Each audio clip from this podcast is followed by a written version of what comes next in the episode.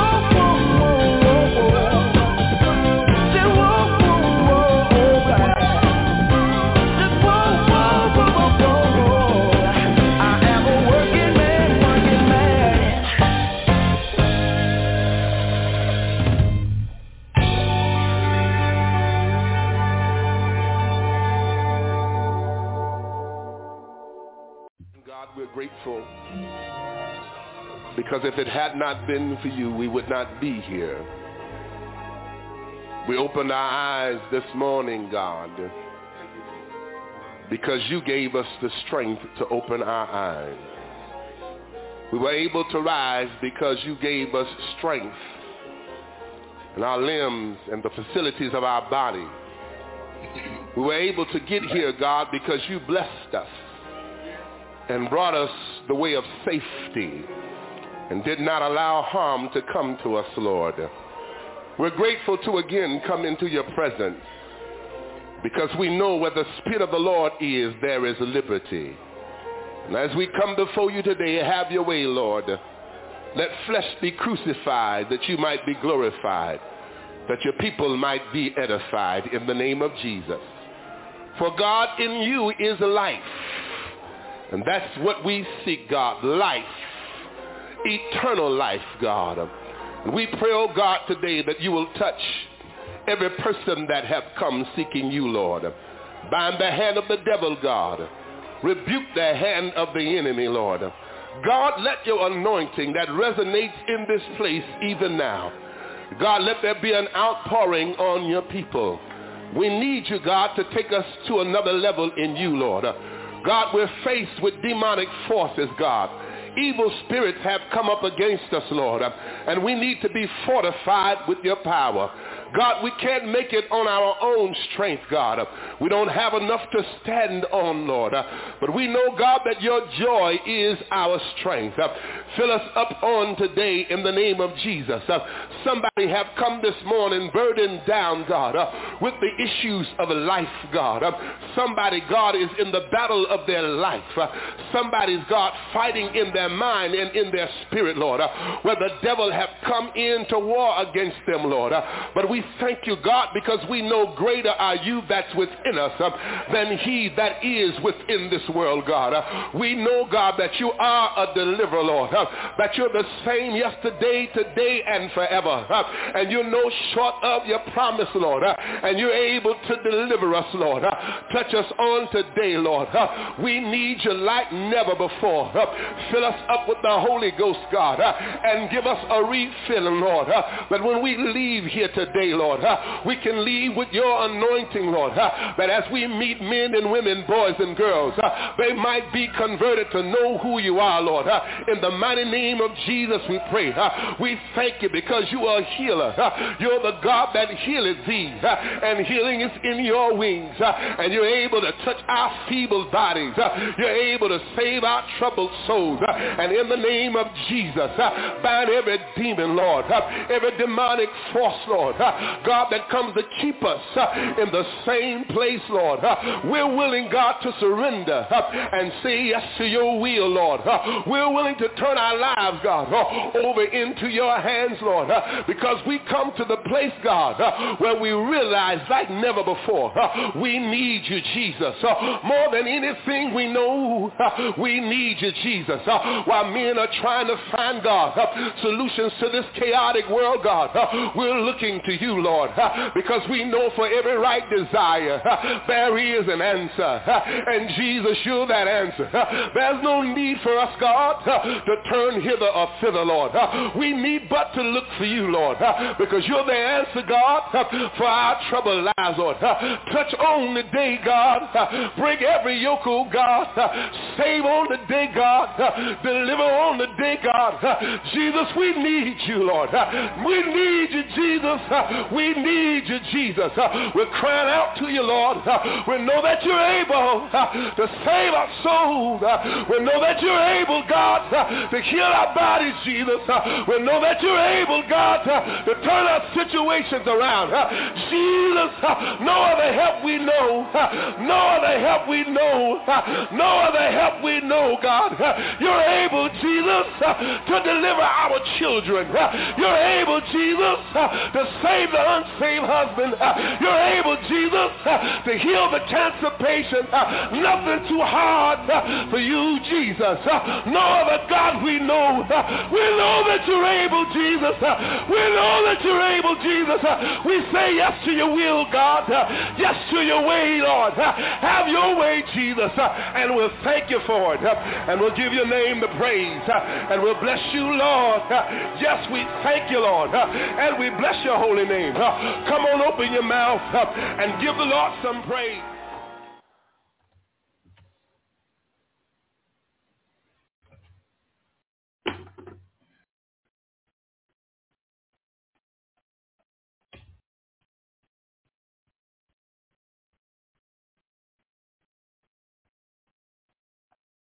I've run out of answers, I've run out of time And I'm so confused that I'm losing my mind. It's gonna take a miracle to help me this time. I'm traveling a road that has not one sign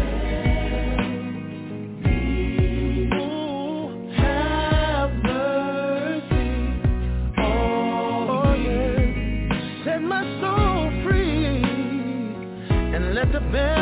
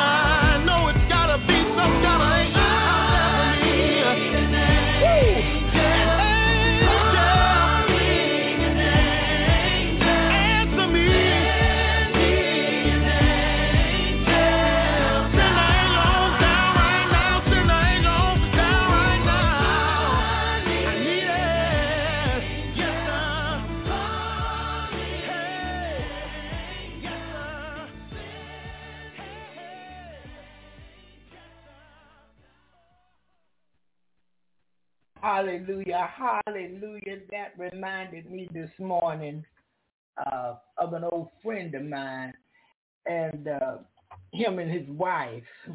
His name was Coley Collins, and we called his wife Peanut.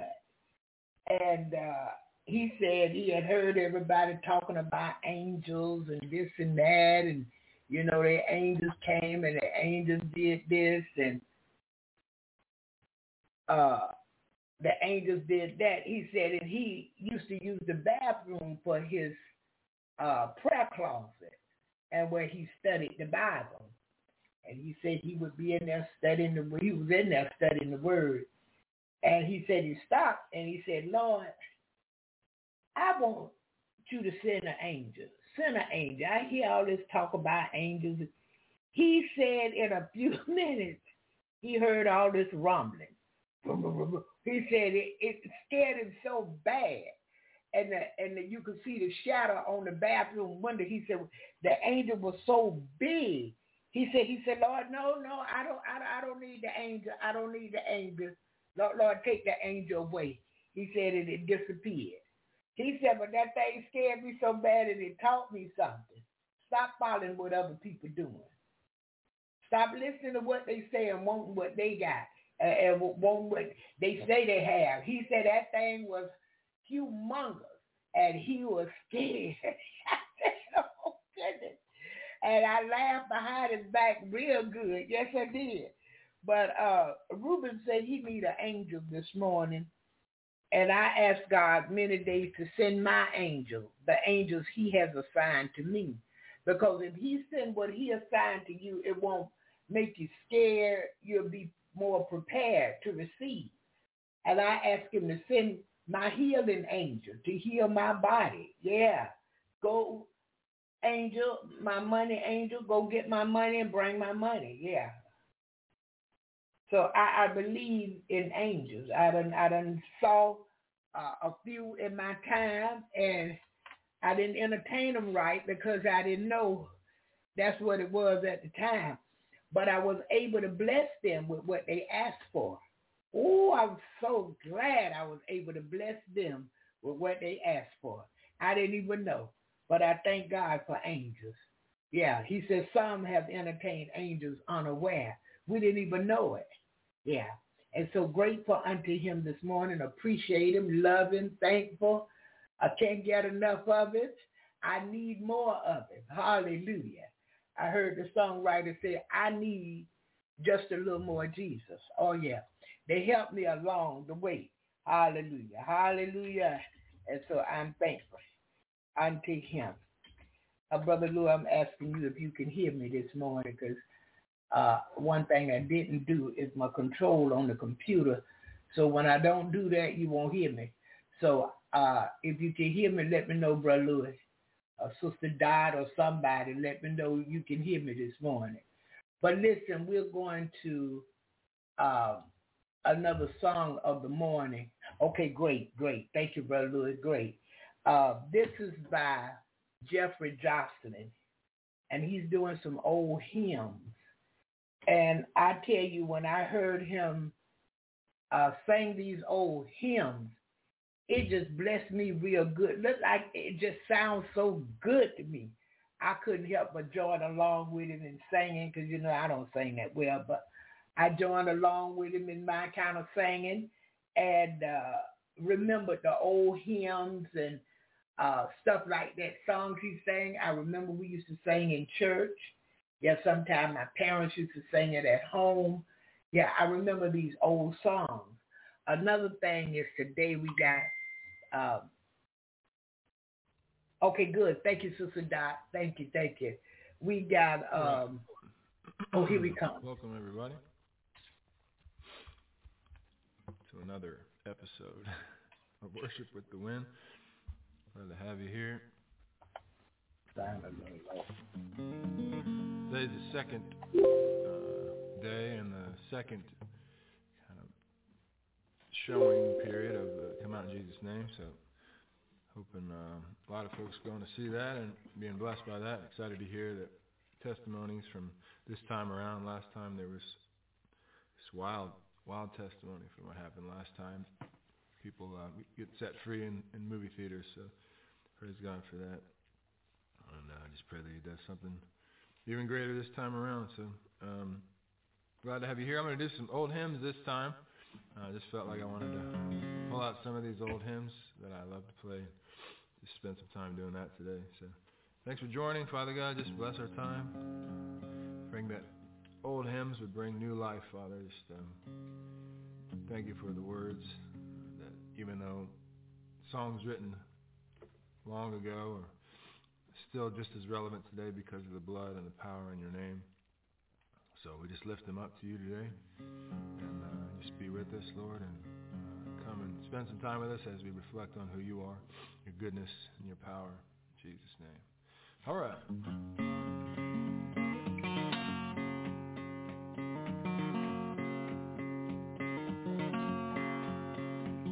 I heard an old, old story how a Savior came from life on Calvary to save a wretch like me. And I heard about his blood, of his precious blood atone. Then I repented of my sins and one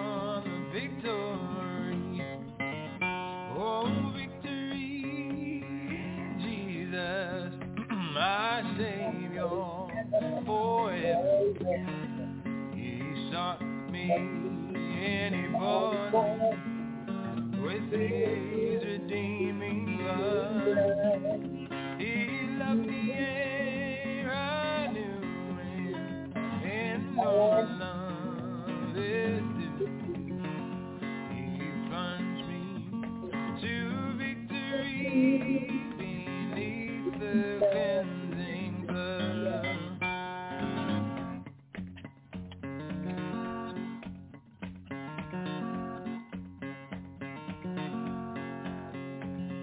I heard about his healing, of his cleansing power revealed. Now he made the lame to walk again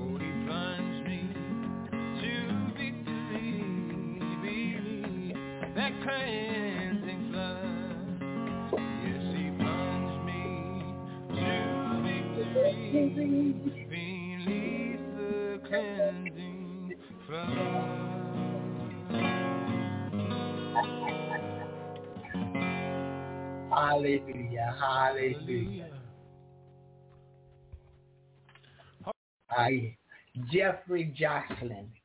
And uh, this is called Worship with the Wind if you want to go on YouTube and check it out. Uh, he, he's not only just sang this one hymn, but he's got a few that he's singing there. And, uh, it's just a beautiful thing for me because I remember those old songs.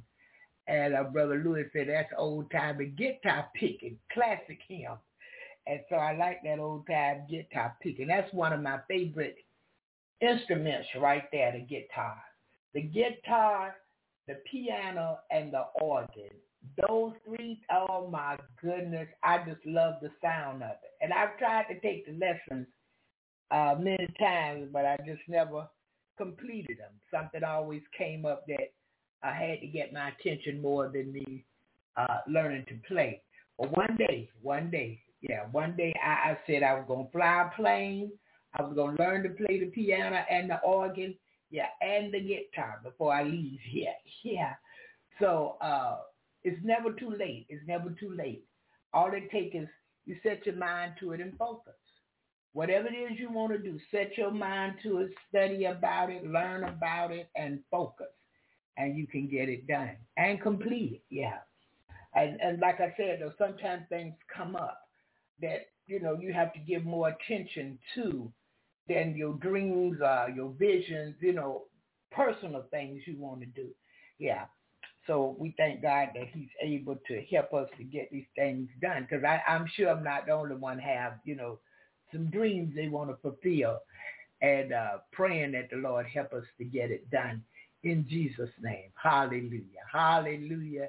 We thank him this morning. We have Dr. Ara um, R.L. White this morning, and his messages stop talking to the wrong people. And he's basically talking to church folks. Yeah, church-going people. He's talking to them. Because a lot of times people come to church, they looking for God. But when they get there, they find uh, what we call church members that's there to kill, steal, and basically destroy.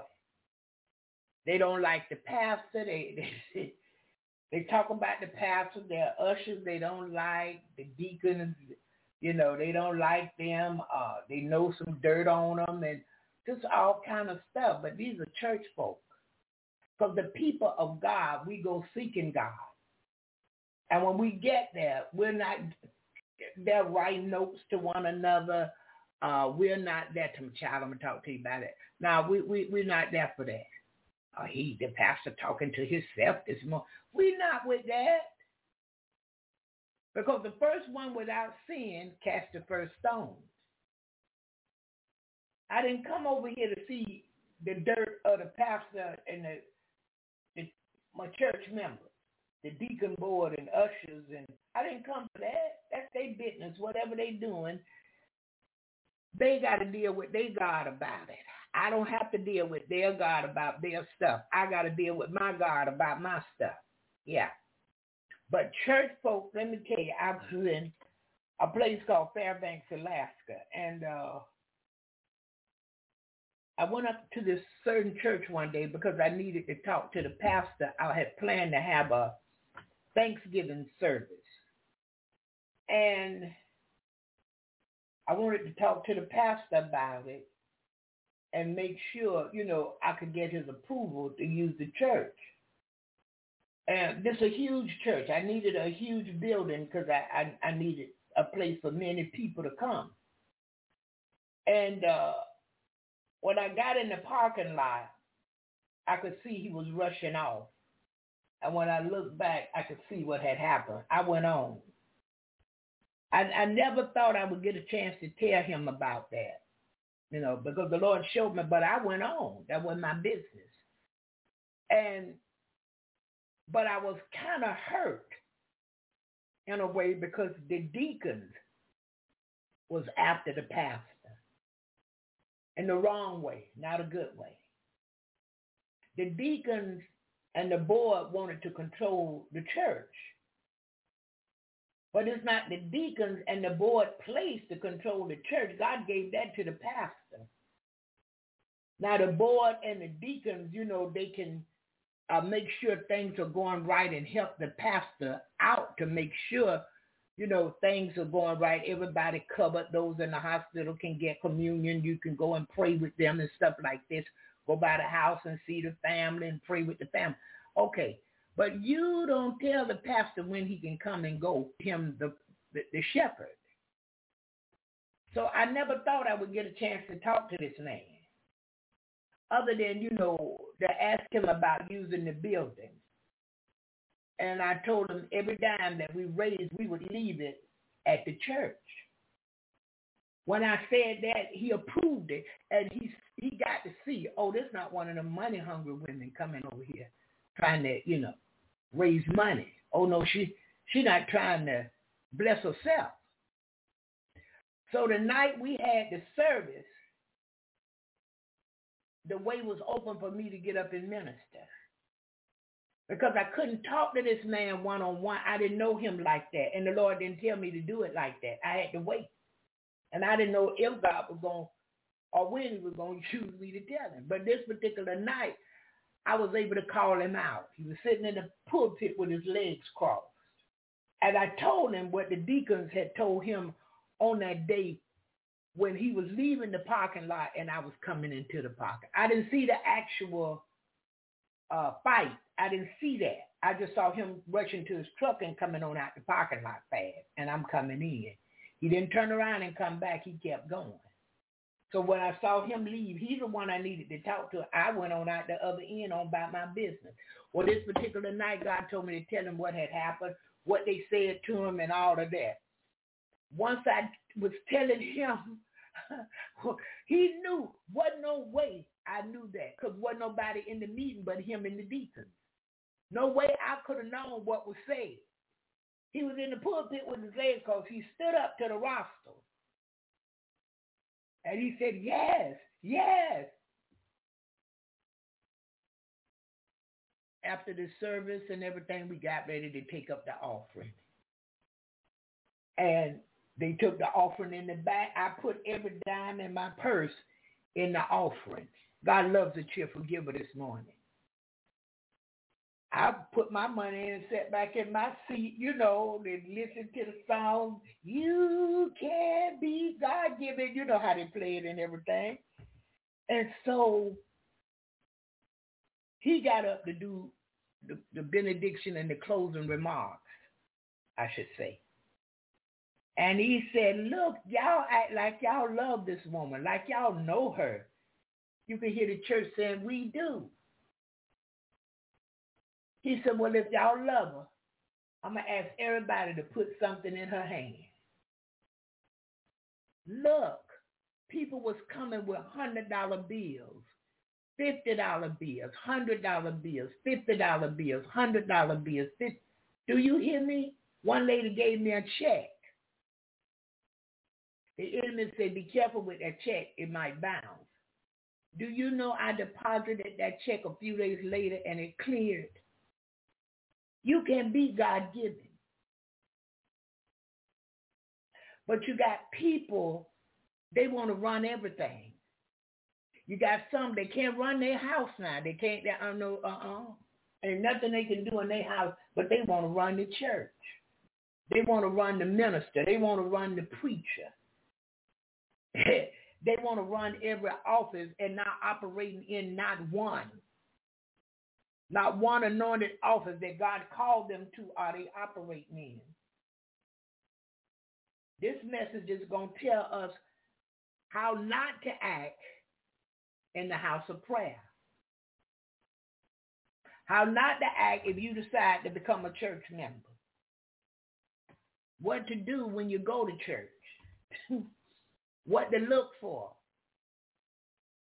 I've had them kind of people uh, sit next to me and trying to tell me something about the pastor, man, the pastor good friends.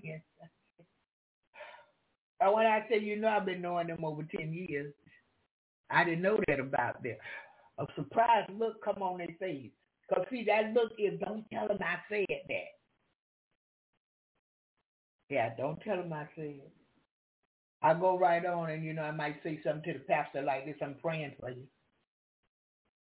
And she said, what's going on? I said, well, you got folks don't like you and they trying to, you know, poison the congregation. What? I said, yeah, who? I said, you know I would never do that. You know I would never tell you who. I just tell you to get on your prayer game and get on it tight. And God will show you. Yeah, I'm not going to do that. Cause no confusion in the house of prayer. No way. But you got all them kind. He gonna tell you about it. Dr. R.L. White this morning. He gonna tell y'all about them church folks. and I'm sorry, y'all. Uh, it tickles me. Because, see, I know God in a different way. Uh, in Alabama, they use the word messy. Oh, they so messy. God is not a messy God. Yeah. In in other places I've been, they say, oh, them, I don't fool with them. They alley. Alley mean they hang out in the alley. and ain't nothing good in the alley. You might find garbage in the alley, you know, paper and junk stowed everywhere. So they say, oh, they just alley. Yeah, that means they garbage. Yeah. But he's going to share this, all of this with us this morning and uh, help us to understand some things for the churchgoers. He's going to tell them about what they go looking for, I listened to most of it. I didn't hear the entire message, but I listened to it enough that it, it made me happy. Yeah, that I'm not that way. I know God in the truth. I know God in the realness. Yeah, because I want to. Yeah, he's not forcing me to stay. He's not forcing me to learn of him. I want to. I want to learn of him. Hallelujah. More of Jesus. I need a little bit more. Yeah, and after I get that, I'm gonna need a little bit more. And after I get that, I'm still going to need a little bit more. I'm going to need more of him until I leave here. Hallelujah. Take my final rest. Yeah, when I leave here, I, I, I, until I leave, brother, I need a little more Jesus every day. Hallelujah. Every hour of the day, I need a little more Jesus. It's going to help me along the way. It's going to help me to treat my neighbors right. It's going to help me to love strangers in the way that God loves. It's going to help me to tell people the truth. Yeah. It's going to help me to help somebody. Somebody needs some food. Somebody uh, needs milk and bread for their children, a few eggs. It's going to help me to do all of this. And I'm grateful unto him for this. Because, you know, if you minister to folks and they don't have what they need, they may not remember or even consider what you're saying. But if they, their need has been met and you tell them, oh, they, they more apt to hear. Yeah, they, they, they, they, they're more ready to receive. Hallelujah. Sometimes it's backwards. Sometimes you have to give them a word, then give them what they need. And they'll listen. Yeah. But the Lord have to be in control. He have to be in charge. And I'm so grateful unto him that he's my God and he is in control. Hallelujah. Hallelujah. Oh, thank you, Jesus. I can't think of enough. I'm telling you, I prayed for things years ago, and it's showing up now. 66 years old now. God is moving in those areas, and sometimes He has been moving in those areas, but I I got it even more now. And I, I stayed in yesterday. It rained off and on, and it's raining today. We got a hundred percent chance of rain. It rained earlier this morning and around six something. So I know it's coming back, you know, again. But anyway, I'm able to work the phone. You know, I can text somebody. I can email. Yeah, God have a mighty sweet way of doing things. Sometimes I give somebody a ride, but he blessed me to be way out. Excuse me. He blessed me to be a ways away from all those that I know and that way I can work, you know, for people, for strangers or people I met through ministry. Because them that know me, they just want something. They they either want money or can you buy me this or can you do that? Yeah, that's what they want. Nothing about God business. And then some know that because I've changed and I am in Jesus and he in me, they think they can come to me for anything and it's theirs. You you you if you know that I've changed, you need to come to me for the things of God. Don't come to me for the things that are natural. That's not going to work. Your feelings going to be hurt.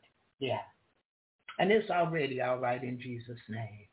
I talked a few days ago, a week or so ago about, could have been a month or so, um, people, you think these people are your friends uh, because God used you to be a blessing and you can talk to them and y'all have a few laughs but a lot of times that's not the way it is. I saw that yesterday, and it hurt my feelings. It hurt my feelings, but I got to accept the truth. I got to accept, hallelujah, what God allows. I'm better off anyway. I have to face the fact and just don't stray from God. Yeah. Hmm. So I got to see yesterday uh, this person, or should I say these people, two of them.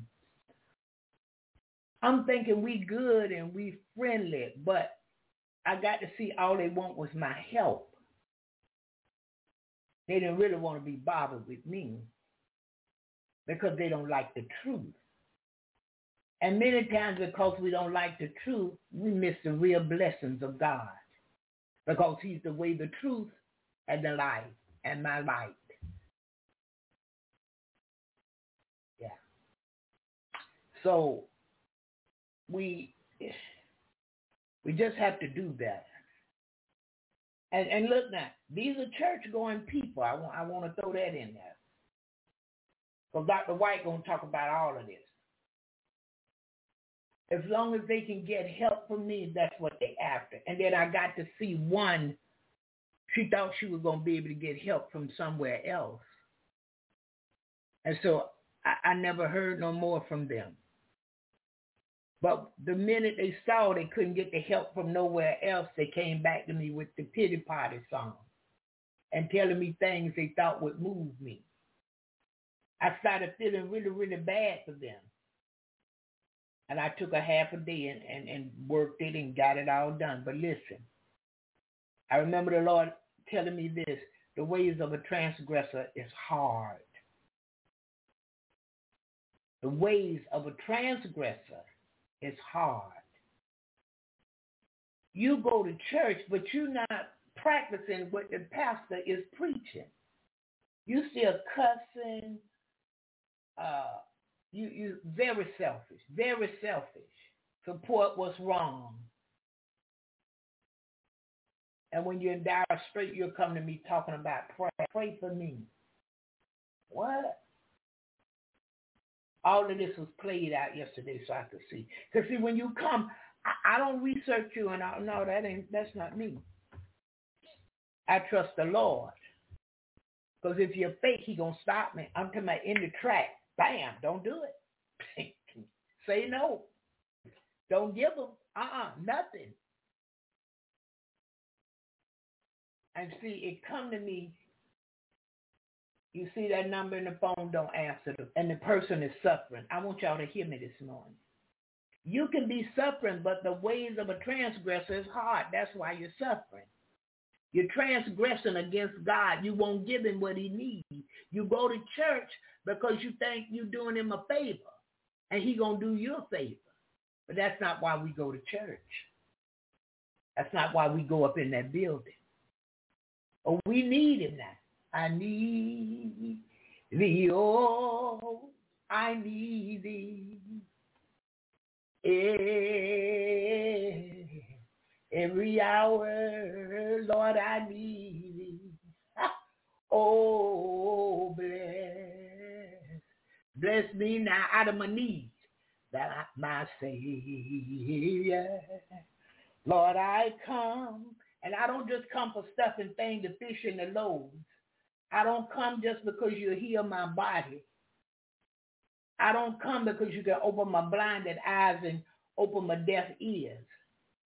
I come because I need you to fill me with your spirit. I need you to set me free from me and all the tricks of the enemies and every sin that could come my way. I need you to set me free. Things come, I can just say no. I no longer want the devil to be my daddy. I want you to be my heavenly father. Oh, I need thee. Oh, Lord, I need thee. Every hour, Lord, I need thee.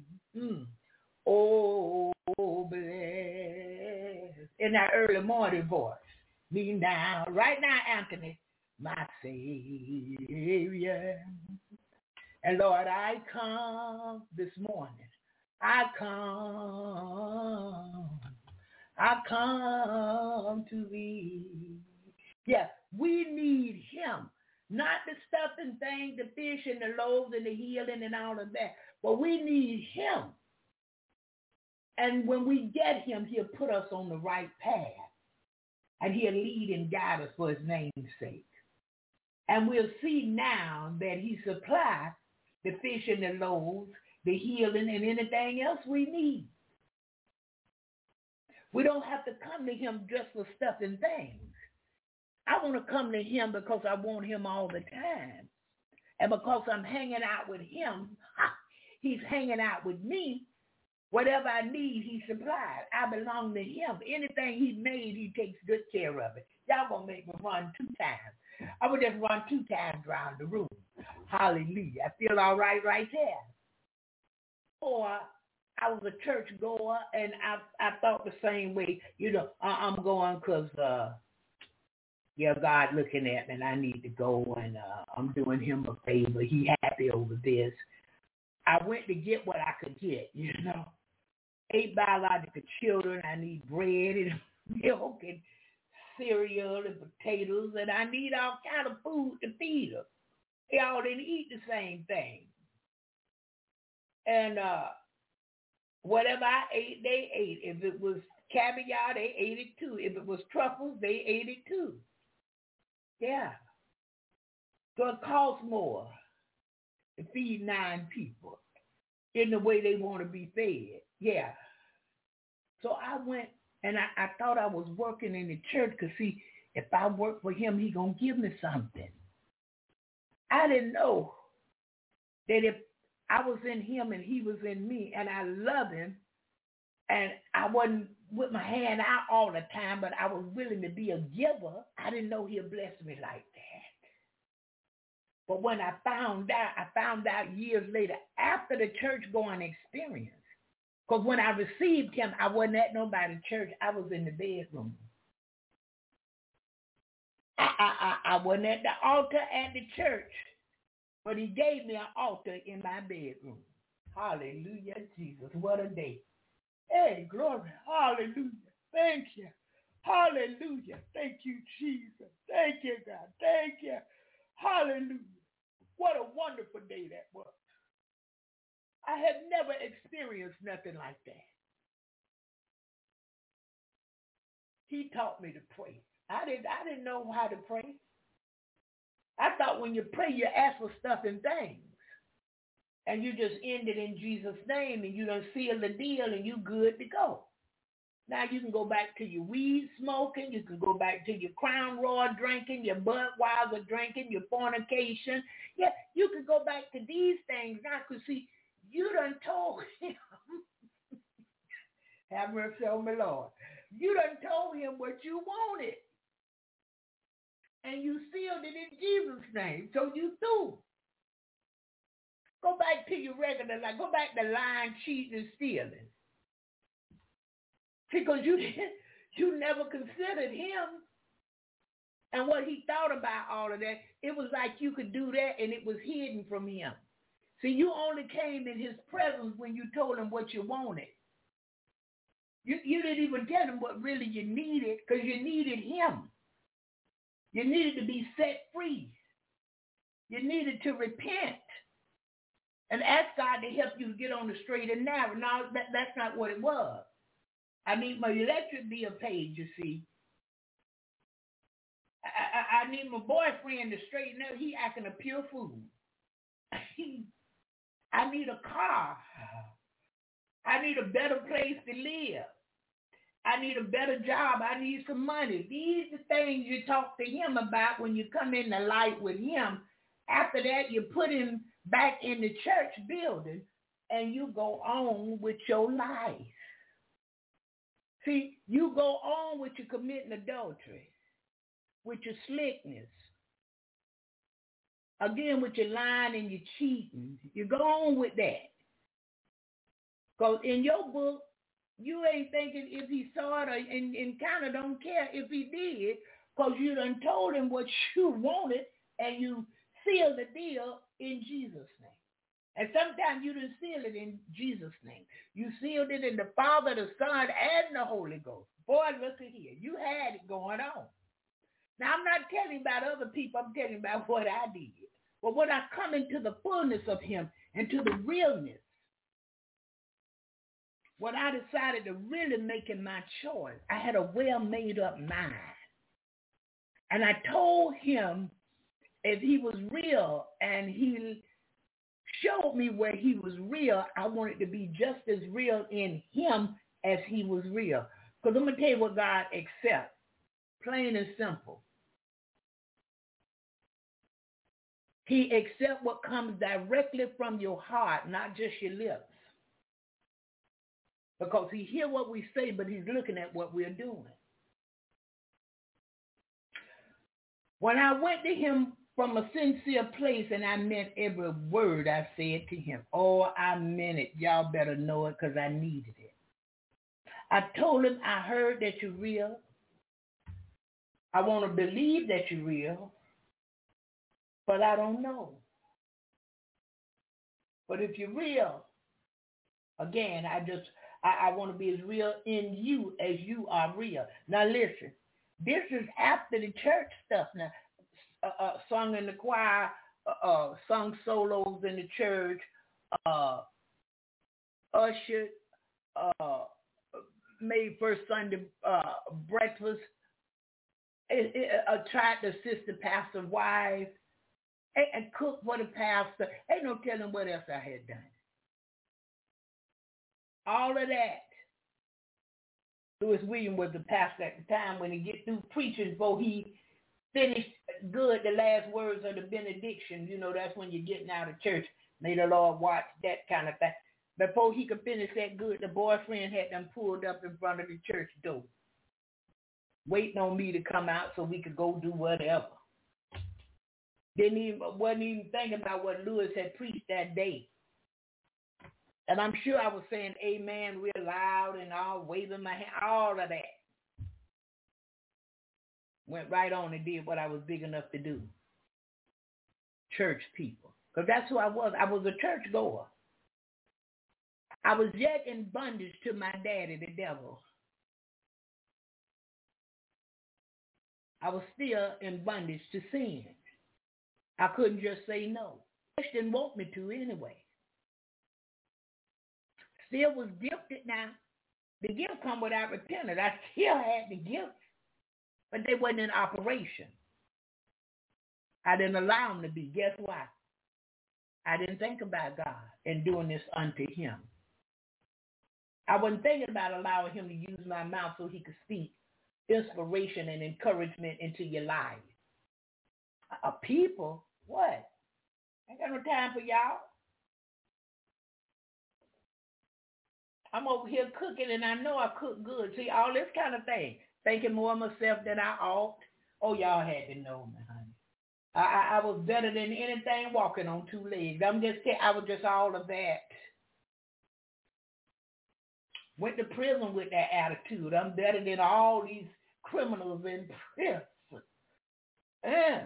And the Lord showed me to me. He said, well, look where you at. Help me today, Lord Jesus. Look where you at. Are you better than these people and you in the same place for these kind of people? Oh, he would get me. He would straighten me up. You know, better than no one. Even after I came to the Lord, uh, you know, I would go places and men would be saying stuff and let me get your number, sugar, hey honey, this and that. And the Lord say, look, they don't see you. They see my anointing on you. They don't see you. So no need in you thinking you pulling me. I'm just telling you the truth. And I would have to shake it off. and some days I would laugh too. I would say, Lord, you know me. You know me, God. Help me today. Lord, fix my heart and regulate my mind so I can think right. You gave me a sound mind. Yeah, all of these things took place. But once I truly got in him and he got in me and we became one and he taught me his word. He taught me how to pray. He taught me what to give, when to give, and how to give. Sometimes he allowed me to give to users. Uh-huh. And it would slap me in my face. And I would go back to him and he would fix it. Yeah. He would fix it. Hallelujah. Thank you, Jesus. I thank you. I thank him today because without him, I can do nothing. If it had not been for him on my side, where would I be today? All these things come to my mind. And any day that come my way, the day after tomorrow and the day after, because he lives, all fear is gone. See, I don't have to be scared to live in this world because I know it's him that holds my future. Life is worth the living just because he lives. I don't want to kill myself. I have no thoughts of suicide in any kind of way ever because life is worth the living just because he lived. Not because I'm living, but because he lived. And because he lives, he can fix any situation I'm going through. And I'm reminded of this. An old friend of mine named Cheryl gave me this. She said, Bob, nothing stays the same. With time, everything must change. That brought me through a lot of situations.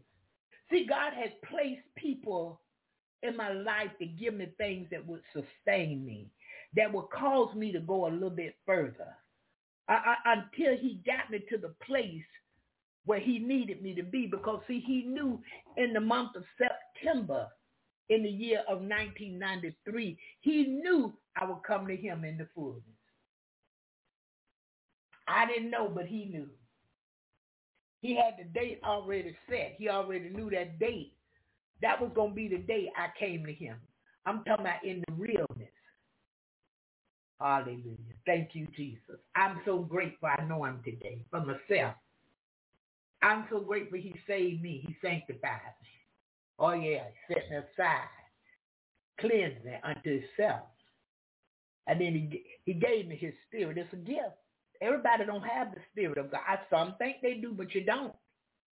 The actions prove what you got. But he gave me as a gift his spirit. And I have not this morning spiritual things because I ask not. If I ask him for anything spiritual, he move on that quicker than he will for the house on the hill with the dog named Fluffy. Because I already have a roof over my head. He's smart. No one will ever. Oh, you shut up. Hey, glory, glory. Hallelujah, Jesus. Thank you, Lord. He's wise. Nobody's wiser. Oh, we heard about Solomon and all his array and his knowledge and his wisdom. But he couldn't outdo Almighty God Jehovah that have all power. He could not outdo him because God was wiser. Hallelujah. He made the heavens and the earth. I didn't mean to go that far with that this morning, but I thank God for it. It reminded me of some things, what he's done for me. Oh, you don't understand. What he has done for me. I went to him for myself. And I wasn't playing any games. My heart was wide open. He could see every intent. And my intention was to join him. My intention was to live for him. Hey, glory. My intention was to serve him, to worship him in spirit and in truth. My intention was to go all the way to the end with him because he'll never leave me nor forsake me. He's going to be with me. And as long as I want him there, he's going to be there. Hallelujah. Hallelujah. And as the songwriter say, he may not always come when we want him, when we think he should be there, when we think we need him. But I promise you, he's always on time. Yes, he is an on-time God. His timing is perfect, not mine. Because see, I thought I needed him yesterday. He didn't come until today. I didn't need him yesterday. I needed him today. But I thought I was needing him yesterday in that way, in the way of whatever situation was going on. Hallelujah. Thank you, Jesus. I'm excited right there. Amen. Goes right there. Listen, we're going to one quick song, and uh, when we come back, we're coming back with Dr. Ara L. White and stop talking to the wrong people. Now that's what he said. Stop talking to the wrong people. And that's what we need to do. Hallelujah. Hallelujah. Thank you, Jesus. Oh, I'm grateful unto him this morning. Can't say thank you enough because he's been there for me. Hallelujah.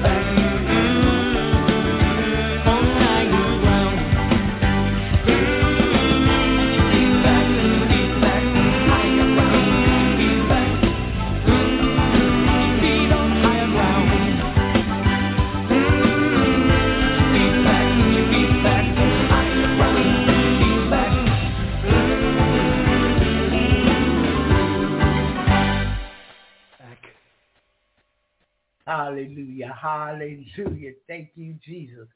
I am grateful unto him this morning and I thank him for all he has done for us, what he's doing right now, because God is doing mighty things for us right now. Uh, what he's going to do later on, great and mighty things yet for us. And so we thank him for every little thing that we can remember because he's so worthy this morning.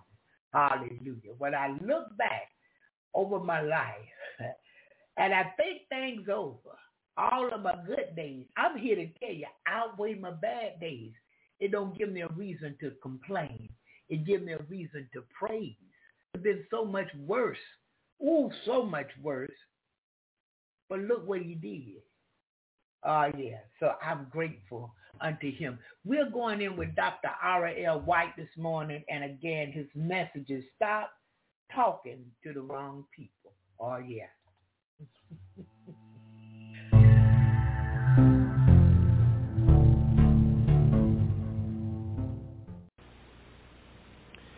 Galatians chapter 5, verses 19 through 23. If you got it, say amen. amen. If you're still looking, say please wait a minute.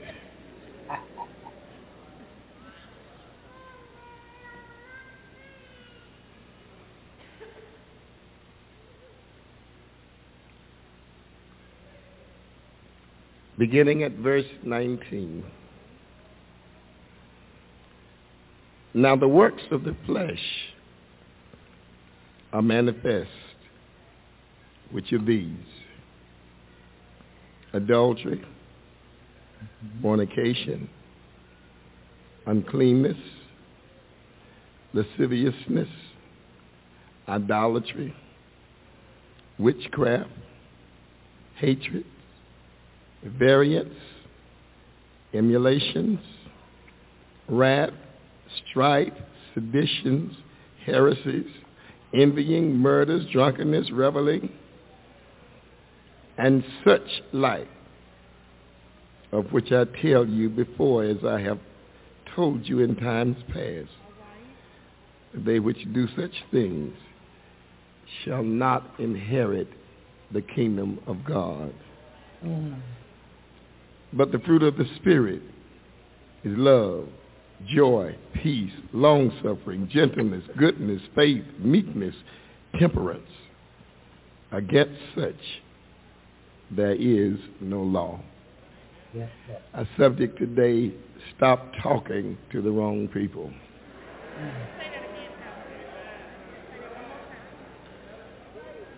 Stop talking to the wrong people.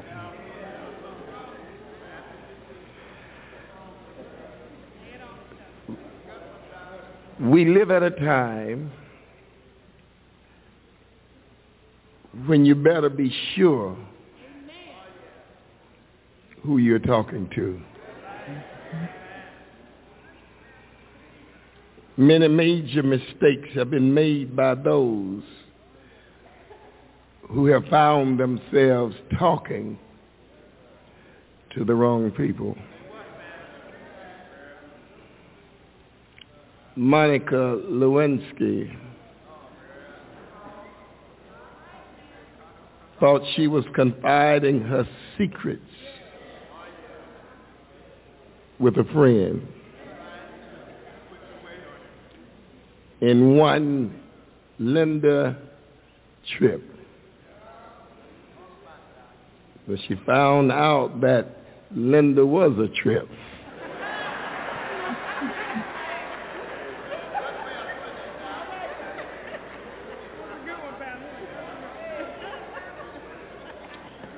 She found out that Tripp had taped her conversations and turned them over to President Clinton's political enemy, Ken Starr. And the events that followed clearly showed that Monica had been talking to the wrong people.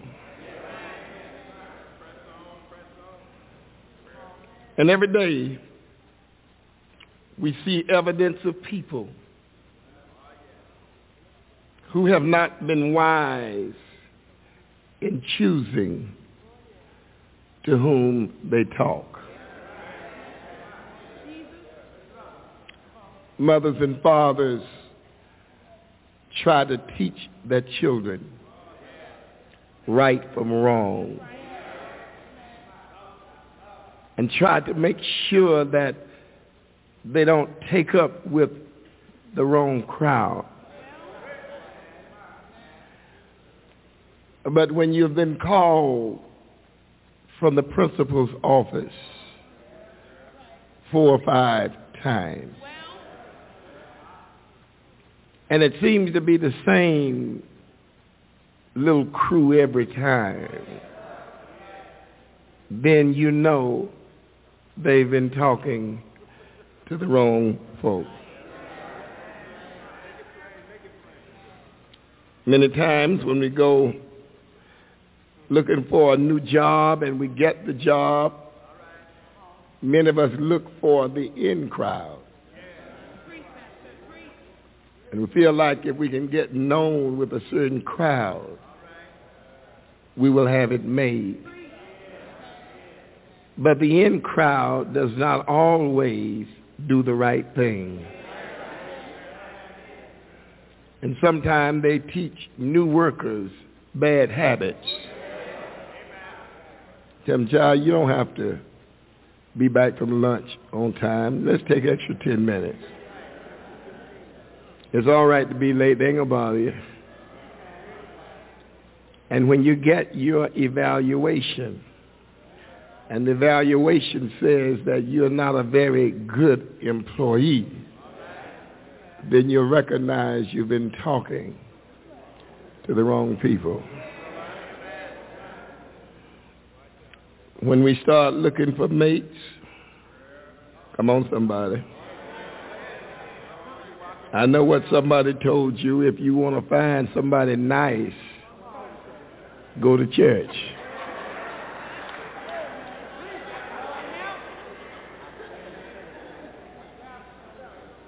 And, and that's why some of y'all here today.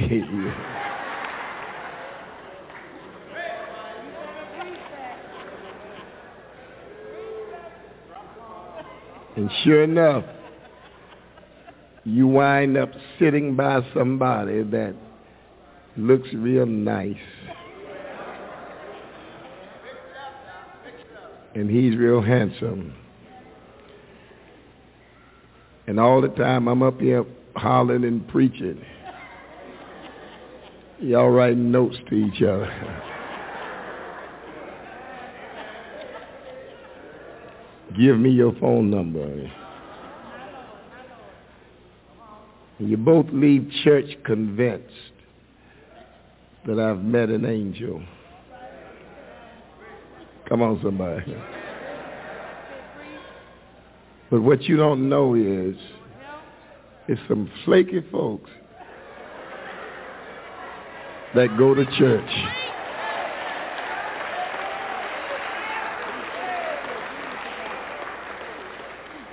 Now don't think just because you met them at the church they're all right because she was there for the same thing you were there for. Neither one of you confessed the Lord. You're both devils that just ended up at the church. And when you get all hooked up there, fighting and fussing and cussing, amen, and then you recognize that you've been talking to the wrong folk.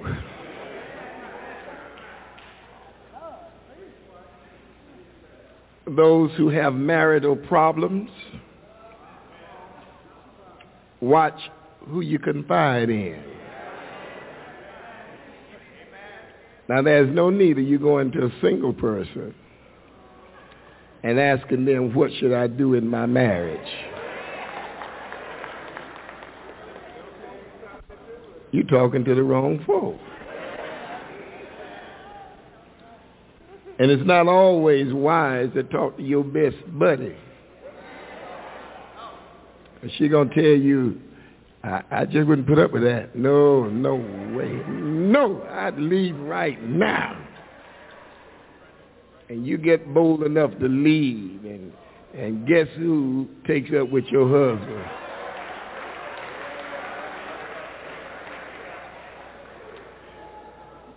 Preach white.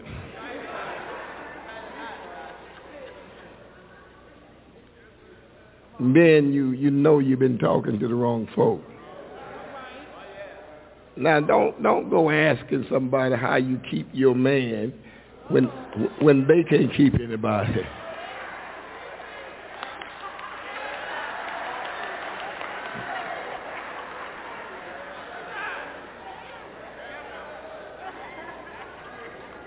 I'm going to get off of that.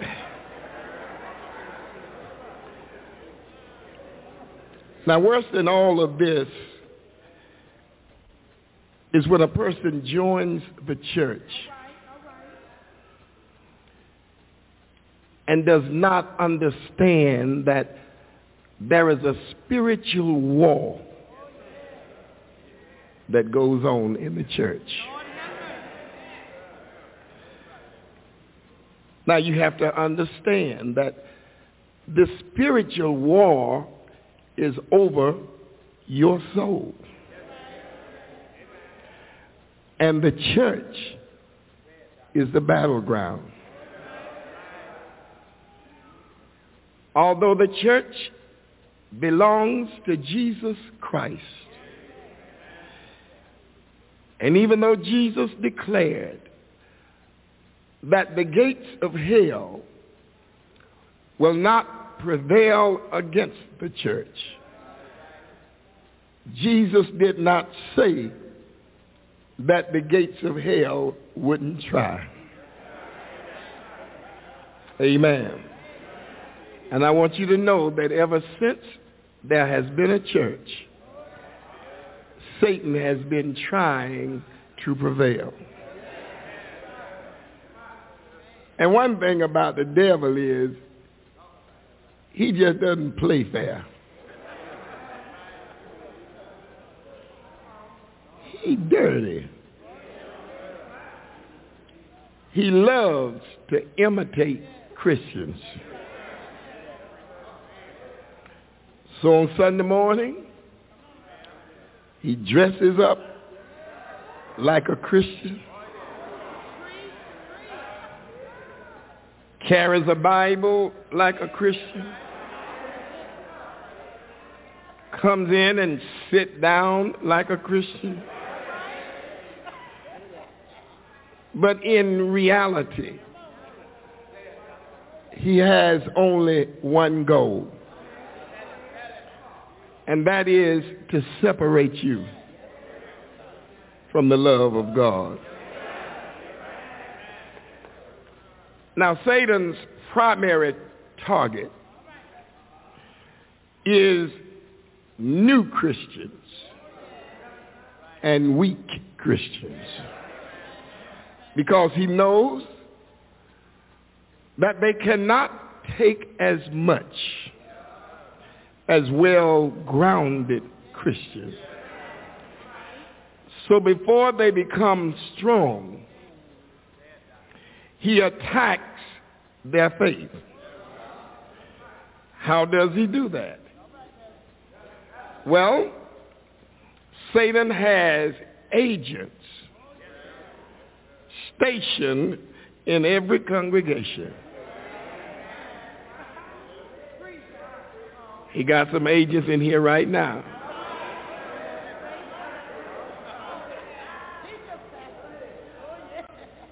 Want to know how look? Look at the person sitting next to you.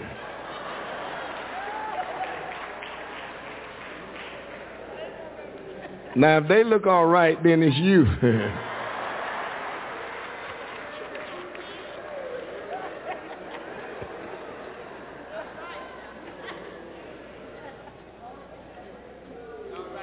and the key is that Satan's agent looks like everybody else in here. But they are so smooth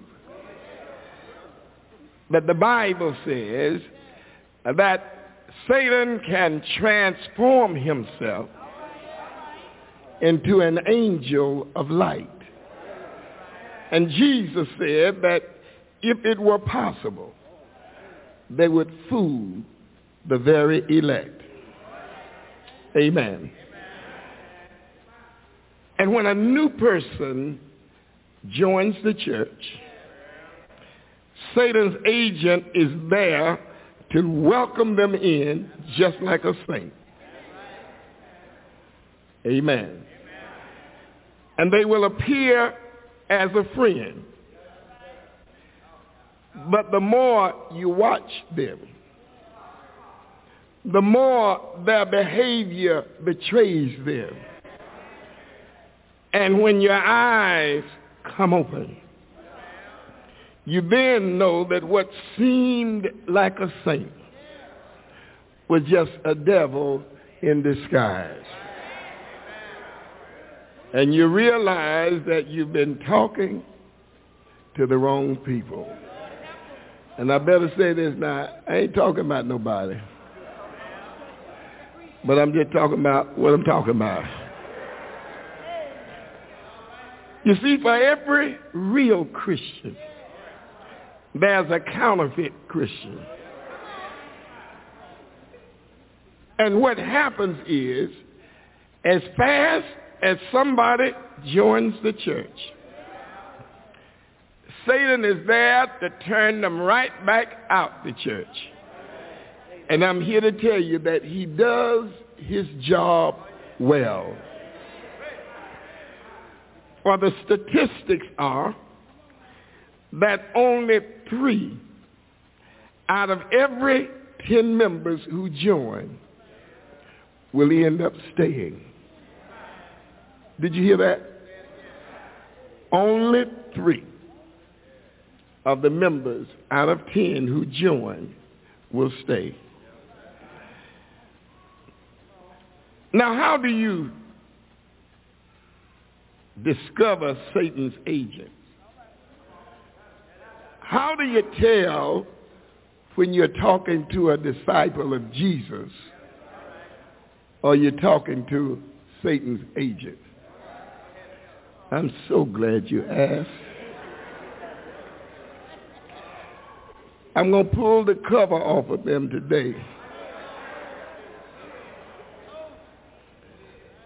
They're the ones who make sure that you know as soon as you join all of the gossip around the church.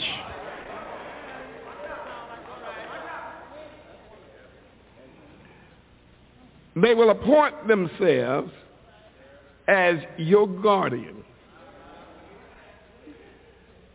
and try to tell you who to stay away from. And I want to say to you today, don't ever let anybody else decide how you feel about somebody else.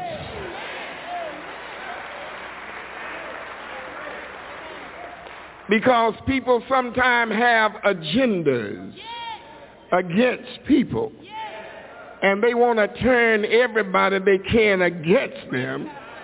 And when a new person comes in, they want to get to you before. Come on, somebody. You grow in the Lord.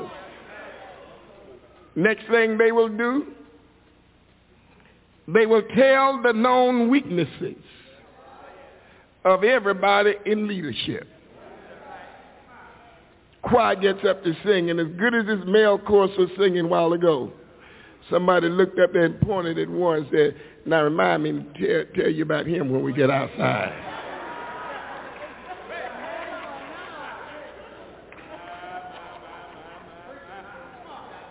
And when Brother Deke gets up to pray, come on somebody, and the new Christian is trying to feel the Holy Spirit, that old Christian sitting there, that, that, that agent of Satan, and child, don't you believe him. If you know what I knew on him, you wouldn't sure wouldn't want to hear him pray. And then when Reb gets up, come on somebody. And God knows he's giving it his best, but that that Satan agent is sitting there saying, but I, I, I just I just can't take his preaching. Why? Because one time he did something that I never got over. And I, I'll tell you when we get out.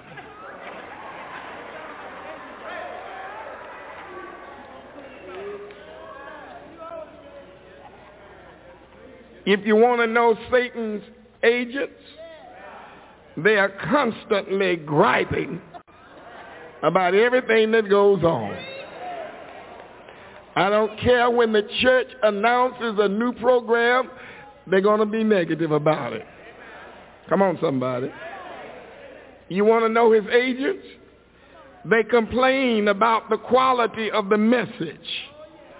Walking around saying, I'm not being fed. Well, I wonder what kind of diet you want.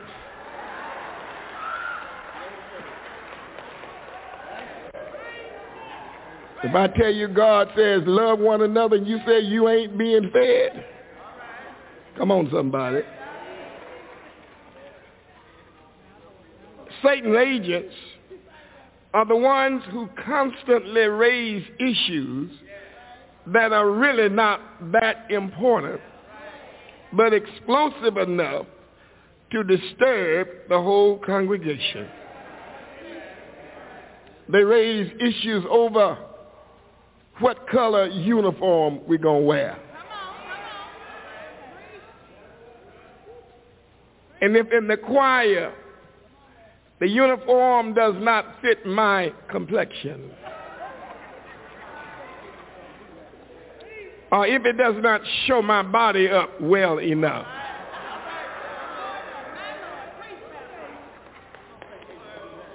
I'm not going to wear it. I'd rather get out before I do. We have problems with who the president is. Oh, I wish I had a witness in here. And we argue about things that in the sight of God doesn't mean very much. Amen. But I have known churches to split up over little trifling issues. Satan is a bad fella. Agents of Satan always talking about leaving the church. But before they go, they want to poison everybody else's mind and try to convince them to leave too. Amen. I want to warn you today, woe be unto those who would scatter God's flocks. Now, it's strange that people are always talking about leaving, but they always come back the next Sunday.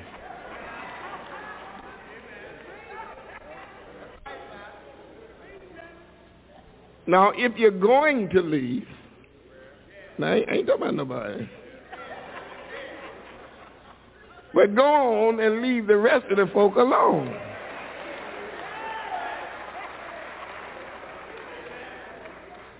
Because when a new child of God joins the church and hears all of this garbage, too many times they will become disillusioned. And they say, I came out of the world to get away from all of this junk. But when I come to the church and find out the same thing is going on in the church, I don't want any part of the church. Now, I want to tell you this. Don't let Satan drive you away from your church. You see, your introduction to the church, you've been introduced by the wrong people. You've been talking to the wrong folks. Now what you might need to do is move away from that negative person. Sometimes you have to separate yourself from some people to get closer to the Lord. Because some people in the church are just bad news. Oh, I wish I had a witness in here. I'm talking about the ones that all the wild church is going on. They grumbling and writing notes, talking out, chewing chewing gum, sleeping and snoring.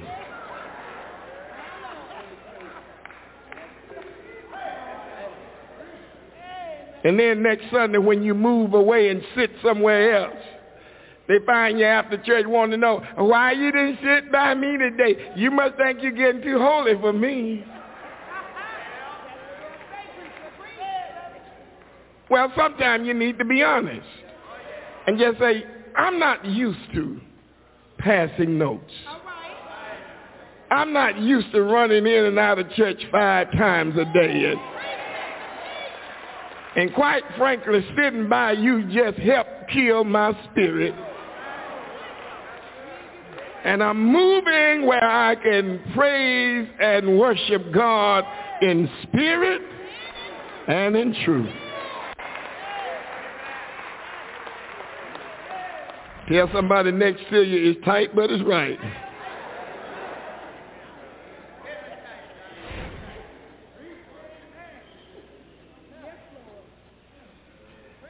Now, counterfeit Christians, that's what Satan agents are. They're counterfeit. They look like the real thing. They glory in the fleshly fruit of the Spirit. Now, don't get me wrong.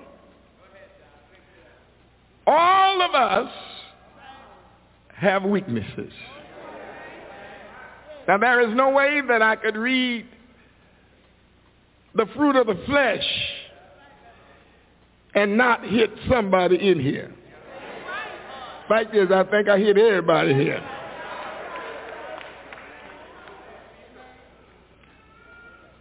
But there is a difference between being weak and being wicked. My father once said to me, boy, I'm weak. But some folk are wicked. I said, what is the difference? He said, now, a weak person has weaknesses. Understand that they have weaknesses. And when they fail, they go to God in prayer and ask forgiveness. He said, but a wicked person can treat you wrong and laugh at it.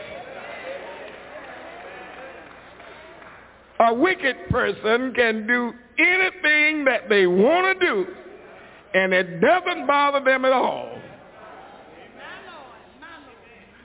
So when Paul talks in our text today, and he mentions these fleshly fruit,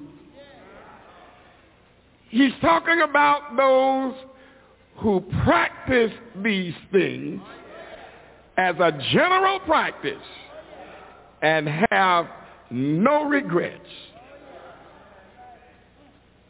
So he says, the fruit of the Spirit. But let me deal with the, the works of the flesh. Uh, adultery. And before you, before you single folks start laughing at the adultery folk, he hurries up and says, fornication.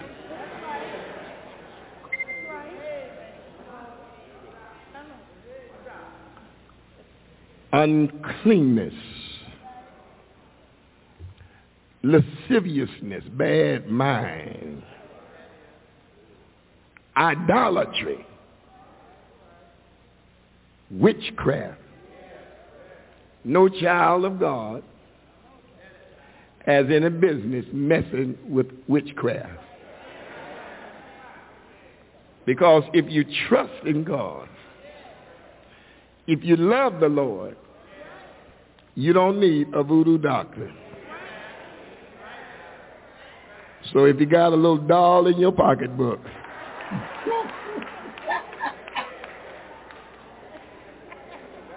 go home and take it out and get rid of it.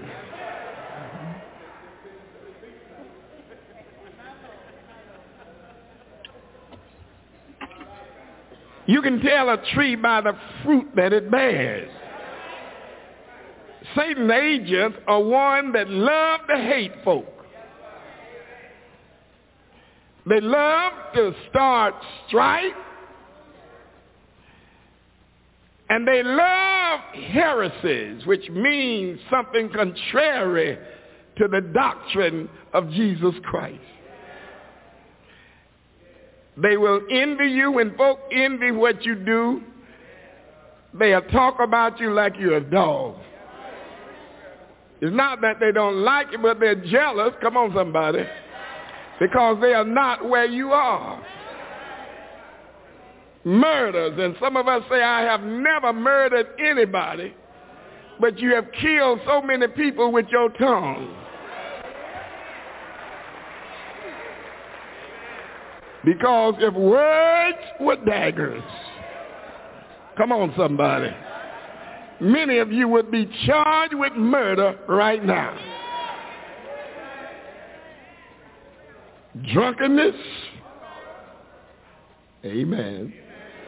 I mean, whether it was wine, strong drink, or smoking dope. Sniffing, snorting, come on somebody.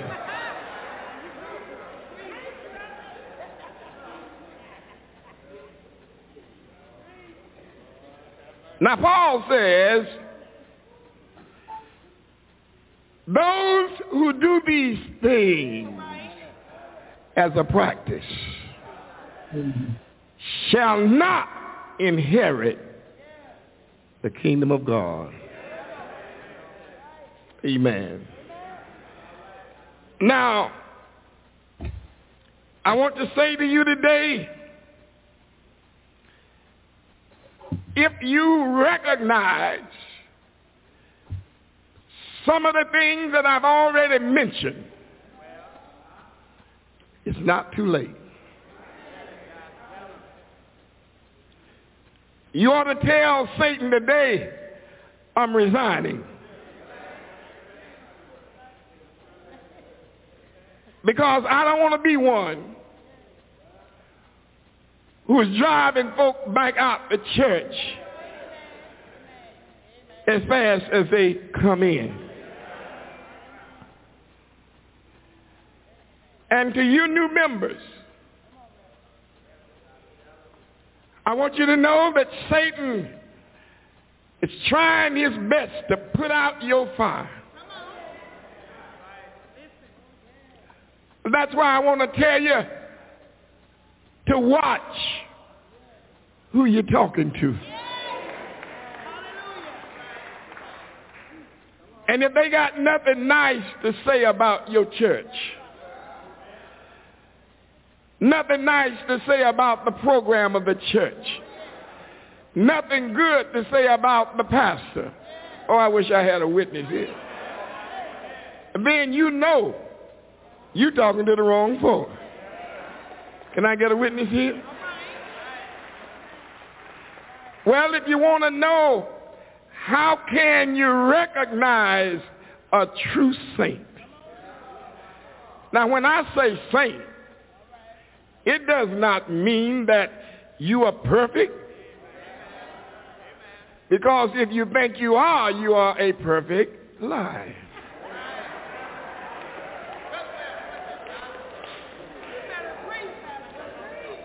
That's what the Bible says. If we say we have no sin, we deceive ourselves. Can I get a witness here? But I want to tell you, look for some of this fruit. A real saint knows how to love children of God. And if you see them walking around with hatred, your alarm signal ought to go off. A real saint is not one that's always down, depressed, disgusted, in a mess, head down, walking down, looking down, just low down.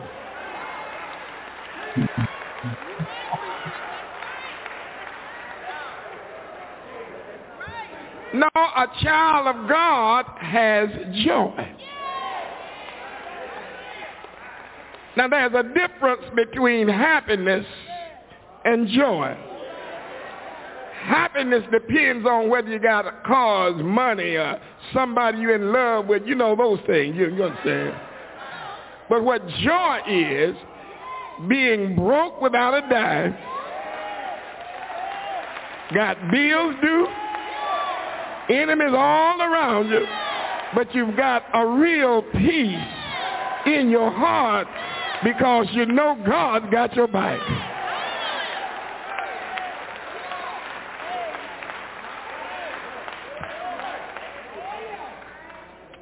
A real saint loves peace. Yes. And the Bible says, if there's somebody among you always stirring up confusion, they are of the devil. Hmm. And then it says, another fruit of the Spirit is long suffering. If you're going to be good for God's kingdom, you can't get mad when folks look at you. You can't walk around with your feelings on your shoulder. Y'all might as well say amen. Some of us have been some bad witnesses on our jobs. I mean, you, you go to work, you act mean, look mean, don't smile at folk, always talking down, and then Friday tell them come to my church Sunday, they say, no way, Jose.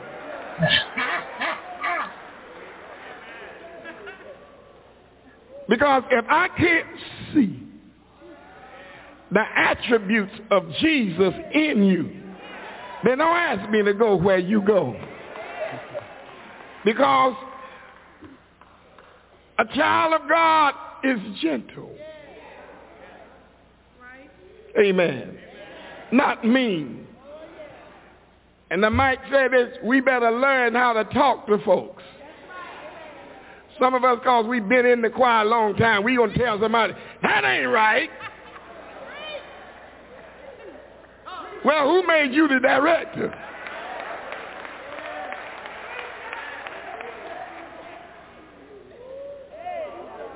I've had members get out of the choir because somebody else in the choir spoke to them in a way they shouldn't have done it. I know y'all gonna get quiet now. You don't need to be an usher on the board. Come on, somebody. And you're not gentle. Mm-hmm. Folk come in that door, you don't know what they've been through. Some of them got eviction notices. Some of them have been cut off from their jobs. Some of them homes are being broken up. And when they walk in the door, they look for a smiling face. And there you stand there looking like a, well, uh,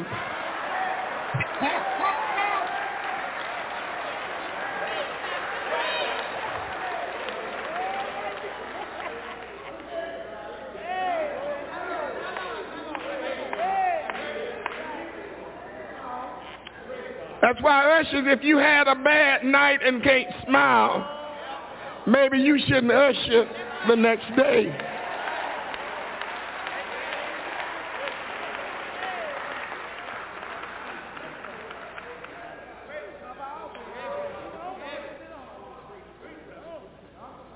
Meekness. Well, let me back up and say faith. Did you know a lot of us talk faith? But don't walk faith. Mm. It's easy for you to stand up and say, I, I, I got faith. I know the Lord will do. I know the Lord. And, and soon as trouble comes, and you're running to folks that's supposed to be weaker in the faith and asking them to pray for you. Stop in the liquor store. where y'all pray for me.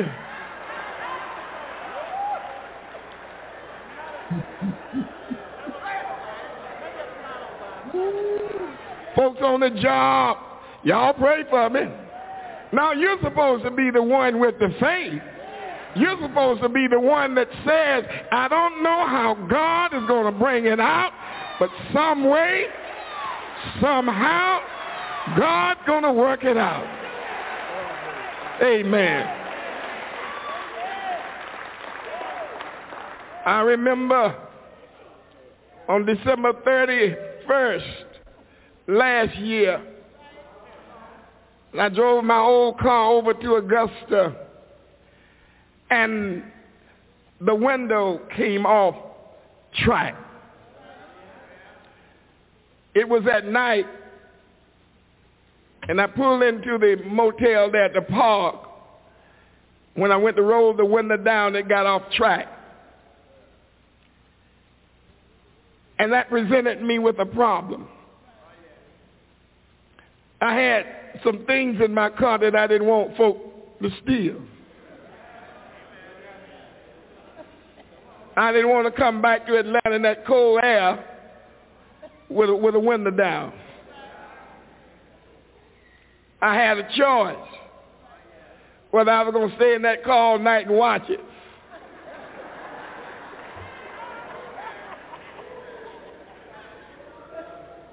Or if I was going to let my faith kick in. so after I tried to fix it and I couldn't fix it, I said, well, Lord, I heard that you were up all night. Ain't no need of both of us stand up.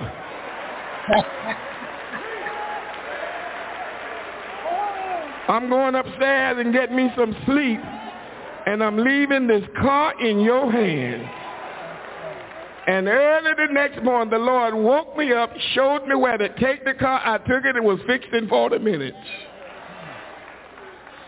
You see, when Christ is come, children of God are not the first one to blow up. But you're the one to exercise your faith. Can I get a witness here? I was on that plane last week, and that engine went out in midair. The pilot came on and said, we've got to divert to New Orleans, Louisiana. And people started getting afraid. And I can honestly tell you, I never got afraid one time. You know why? Because before I got on that thing, I said, Lord, my trust is not in the pilot. It's not in the plane. But my trust is in God. And I said, Lord, I'm just trusting you to land this thing all right. And that man hit the ground. I said, thank you, Lord. Now, if you want to know who a true saint is, the one that God has said that I will give you peace that passes the understanding of man, that they can't understand how you're going through what you're going through and be as calm as you are.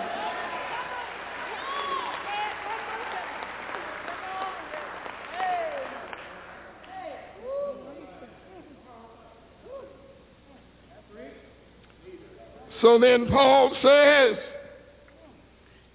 if we live in the Spirit, let us walk in the Spirit. Now I have held before you today two kinds of church members. Those who are agents of Satan, but those who are desiring to be saints of God. And oh, I want to ask you today, which one do you want to be? Ask yourself the question, how many people have I driven out of the church with my tongue? Oh, I wish I had a witness here. I know y'all getting quiet and sleeping now and pretending you sleep at least.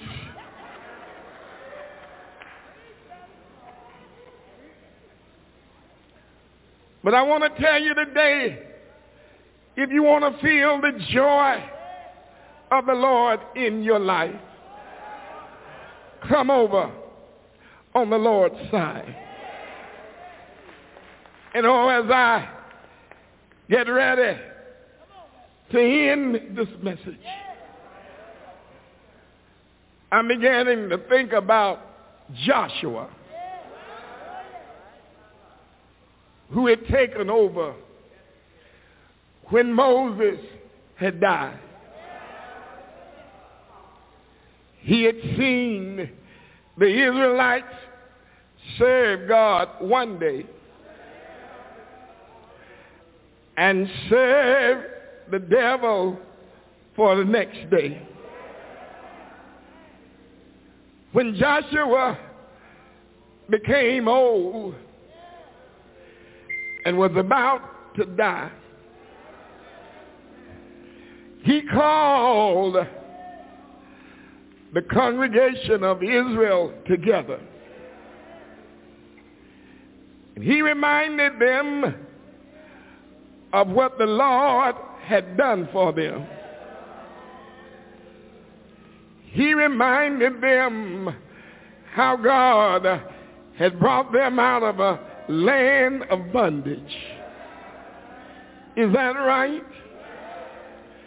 But then he said, in spite of all that God has done for you,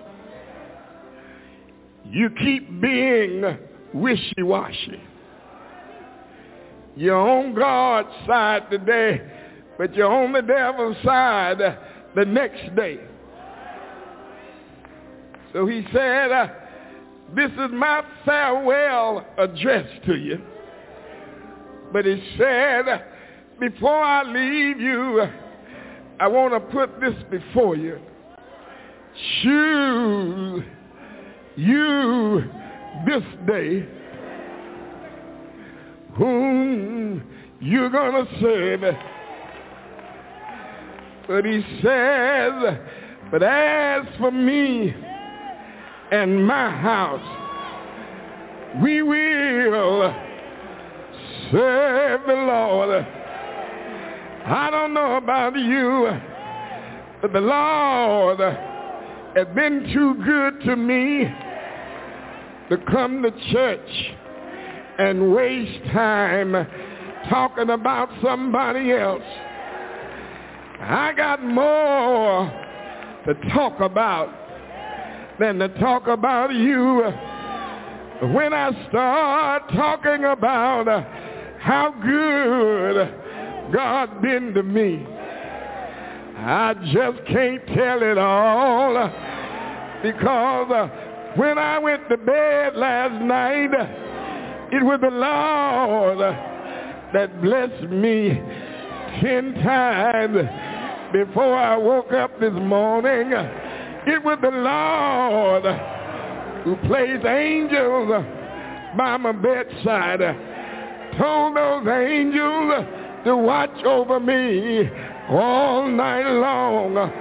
The Lord, Lord have mercy, who gave me my right mind. The Lord who gave me strength to get up and dress myself the Lord who put a roof over my head. The Lord gave me food to eat. The Lord put clothes on my back. The Lord put money in my pocket. The Lord gave me a car to ride in. I've got so much to thank God for that I don't have time to gossip about who going with who. So when I come to church, don't write me no notes. Don't keep hunching me. All I want to know is that word from the Lord because I got to be a witness when the preacher said the Lord been good to me. I want to raise my hand. The Lord brought me from a mighty long way. Is there anybody here who feel like I feel? I've come to praise the Lord. I've come to clap my hands. I've come to say amen. And when I come, Lord have mercy, I want to get in a good spot where I can hear the word. And when the preacher is preaching the word, I'm not going to sit there and be quiet. I'm going to encourage him. I'm going to say amen. When he tells it like it is, I'm going to encourage him. Because the word said, let the redeemed,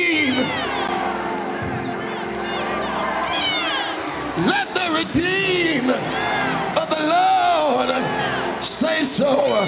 Has he been good to you? You ought to say something now. Has he made a way? Say yeah. Yeah. Oh, yeah.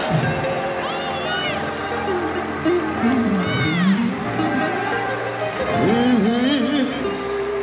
And as long as I got my voice, I'm going to encourage him to go on.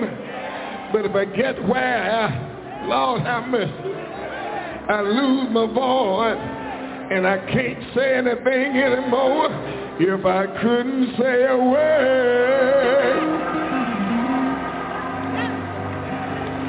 I'd wave my hand if I couldn't say a word. I'd wave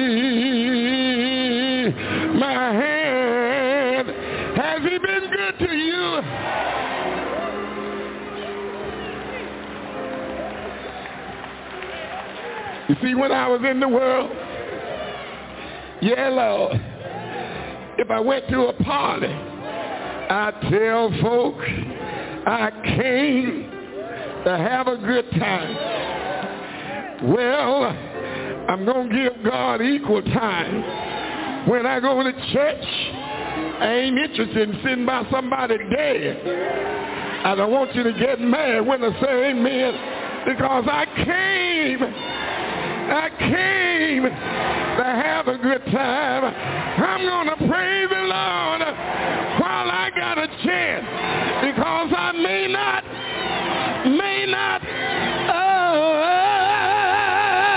may not.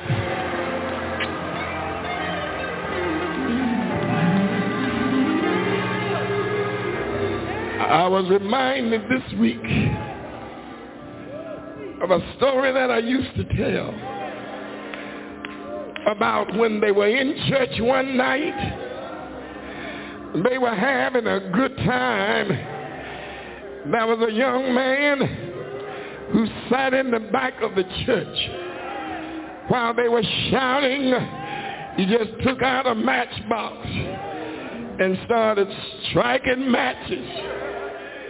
The preacher saw him and he said, I'm going to have to get him out of here before he sets this church on fire. But every time one match would burn out, he'd strike another match. Pastor left the pulpit and he went back toward the young man. And before he got to the young man, the young man's mother stood up.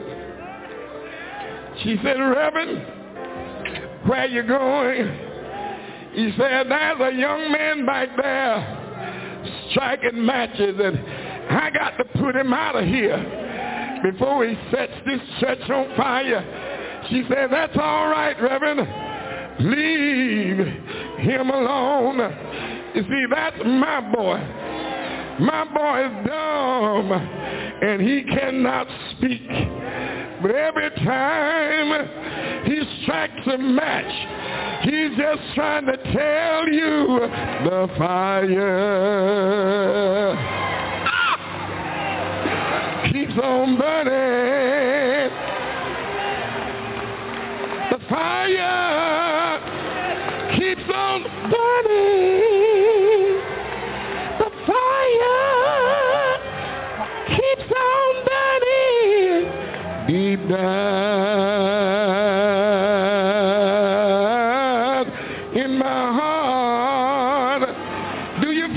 right? Can you feel him right now? You ought to tell somebody, I feel the Holy Spirit right now. You ought to praise him. Praise him. Praise him. Yeah.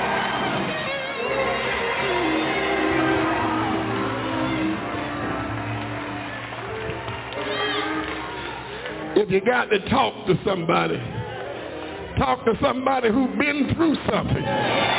Talk to somebody who's been sick and the Lord healed their body. They won't talk about other folk. They'll tell you the Lord is good. If you just got to talk to somebody, talk to somebody who's been in trouble and the Lord brought them out. Talk to the right folk. Subscribe to Brother Rollins Videos for Christ on YouTube. We post brand new content every week with powerful preaching from ministers and pastors.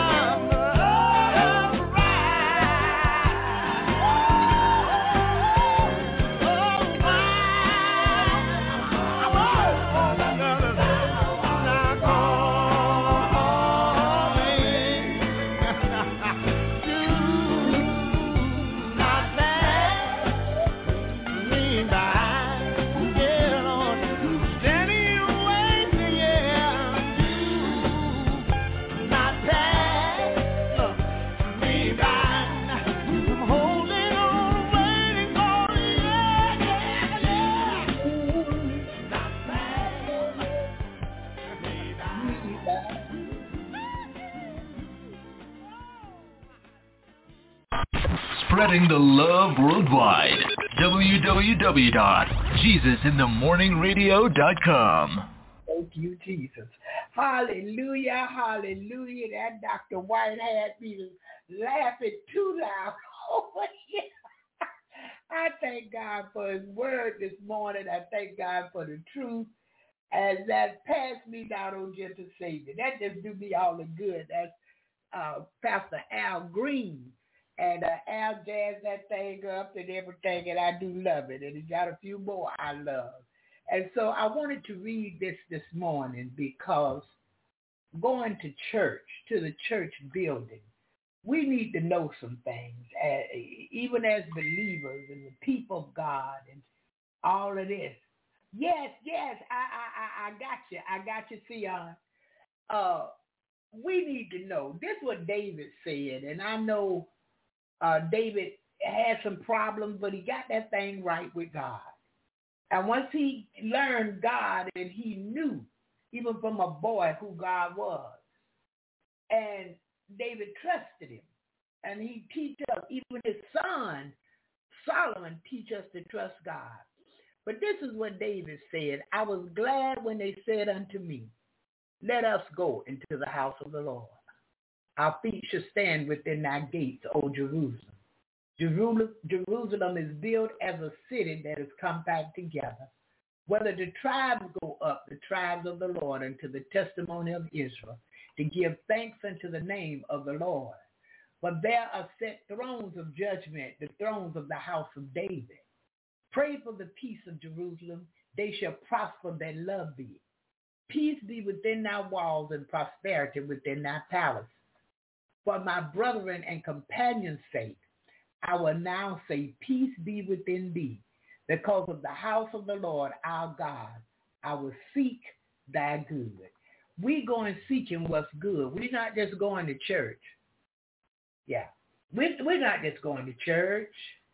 I got to get my uh my name brand dress out and shoes and purse and uh I call them the big hat clubs. You know, I got to put the big hat on and you know show all my what I can wear and what.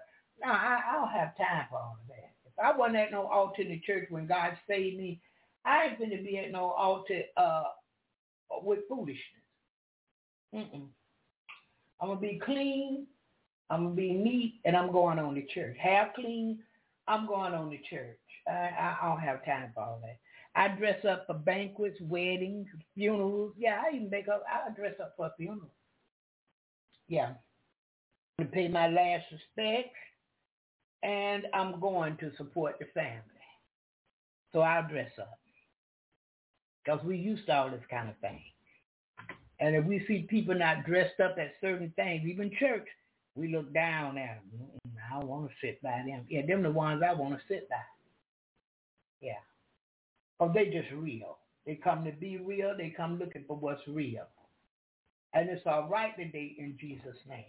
I remember that scripture right there.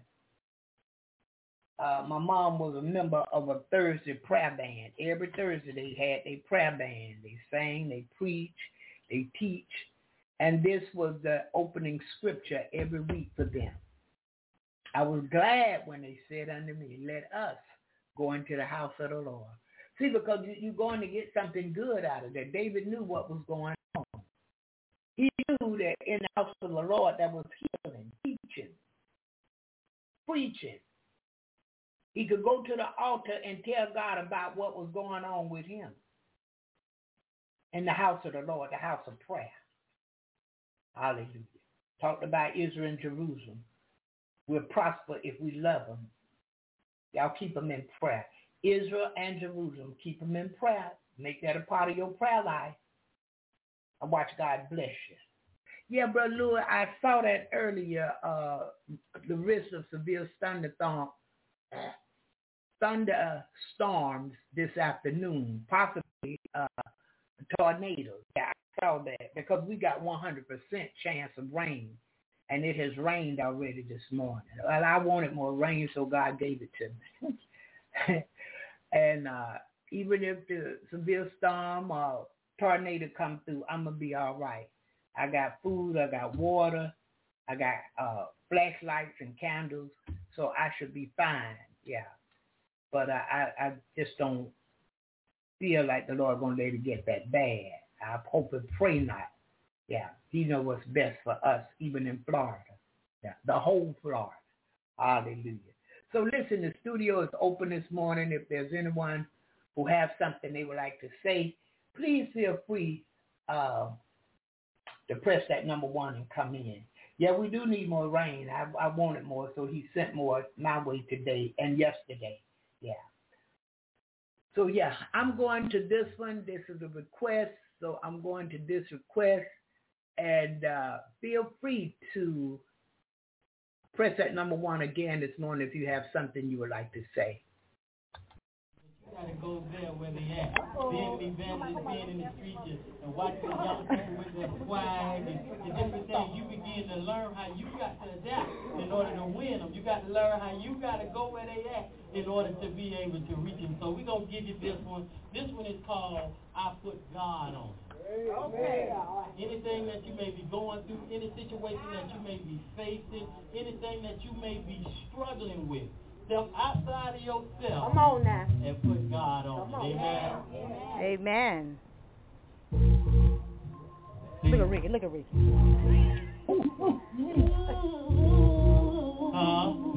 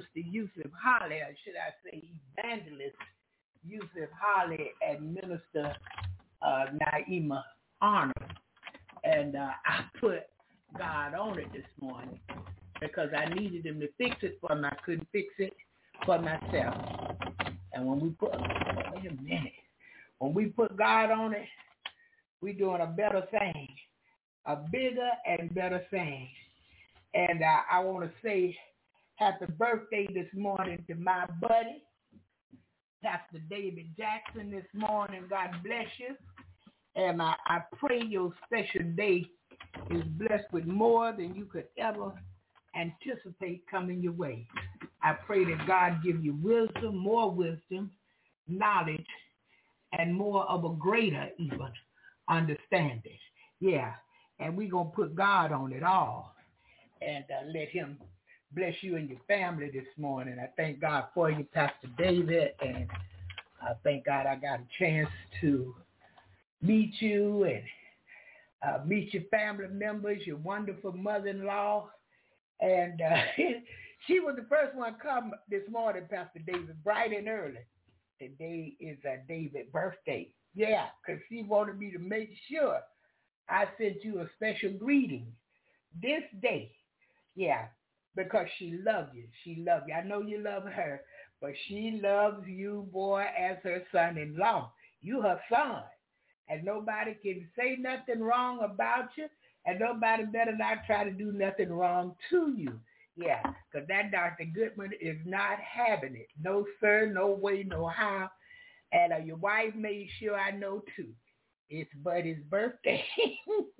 yeah, say something on his behalf.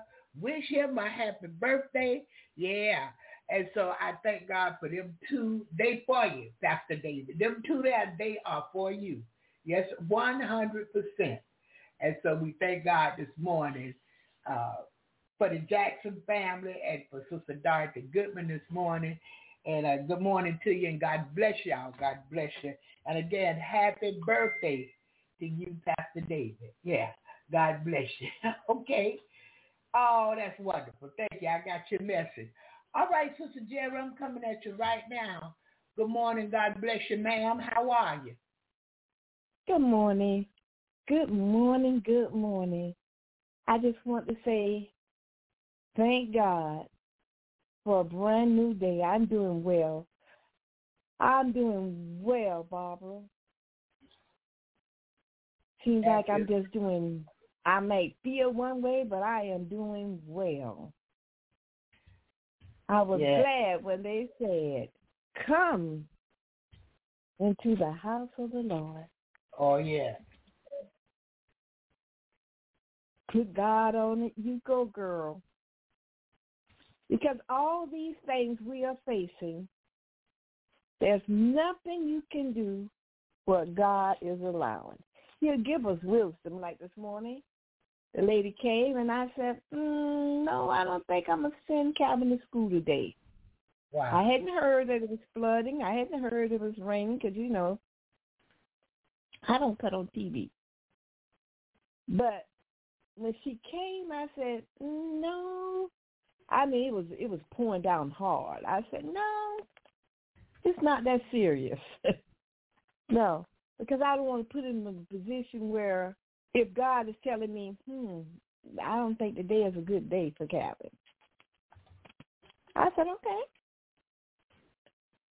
And then I pull up my my weather and I'm like, ooh, thunderstorms, woo, flooding, woo.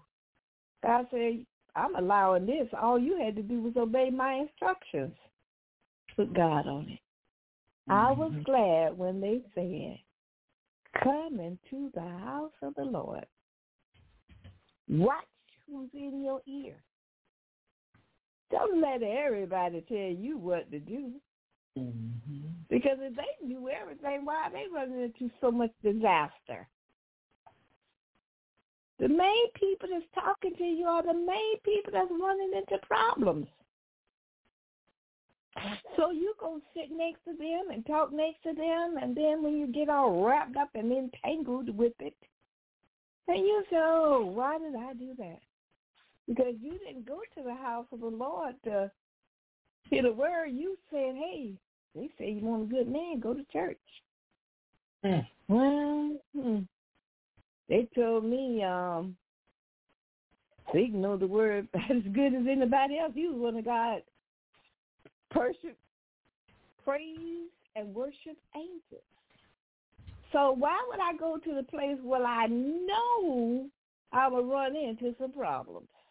I'll go to the place if I want to put God on something, but I'm not going to go to the place to meet a significant other because now I'm running into a place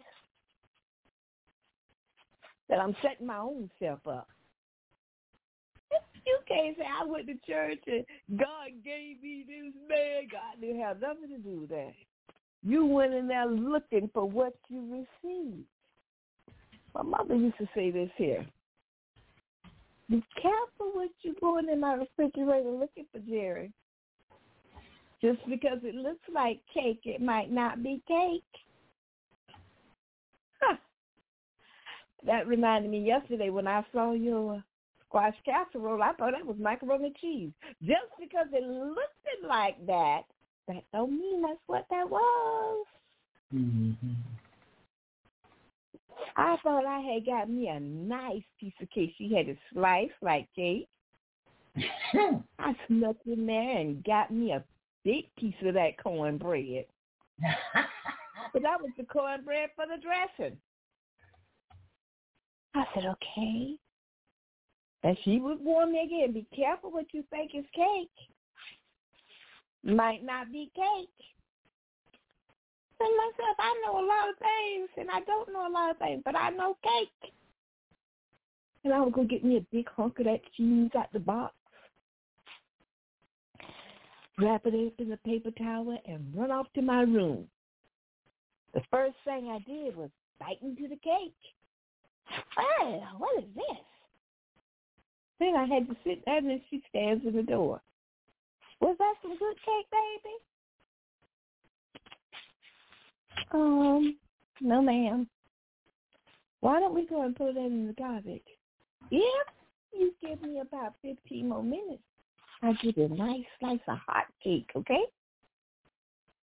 Put God on it.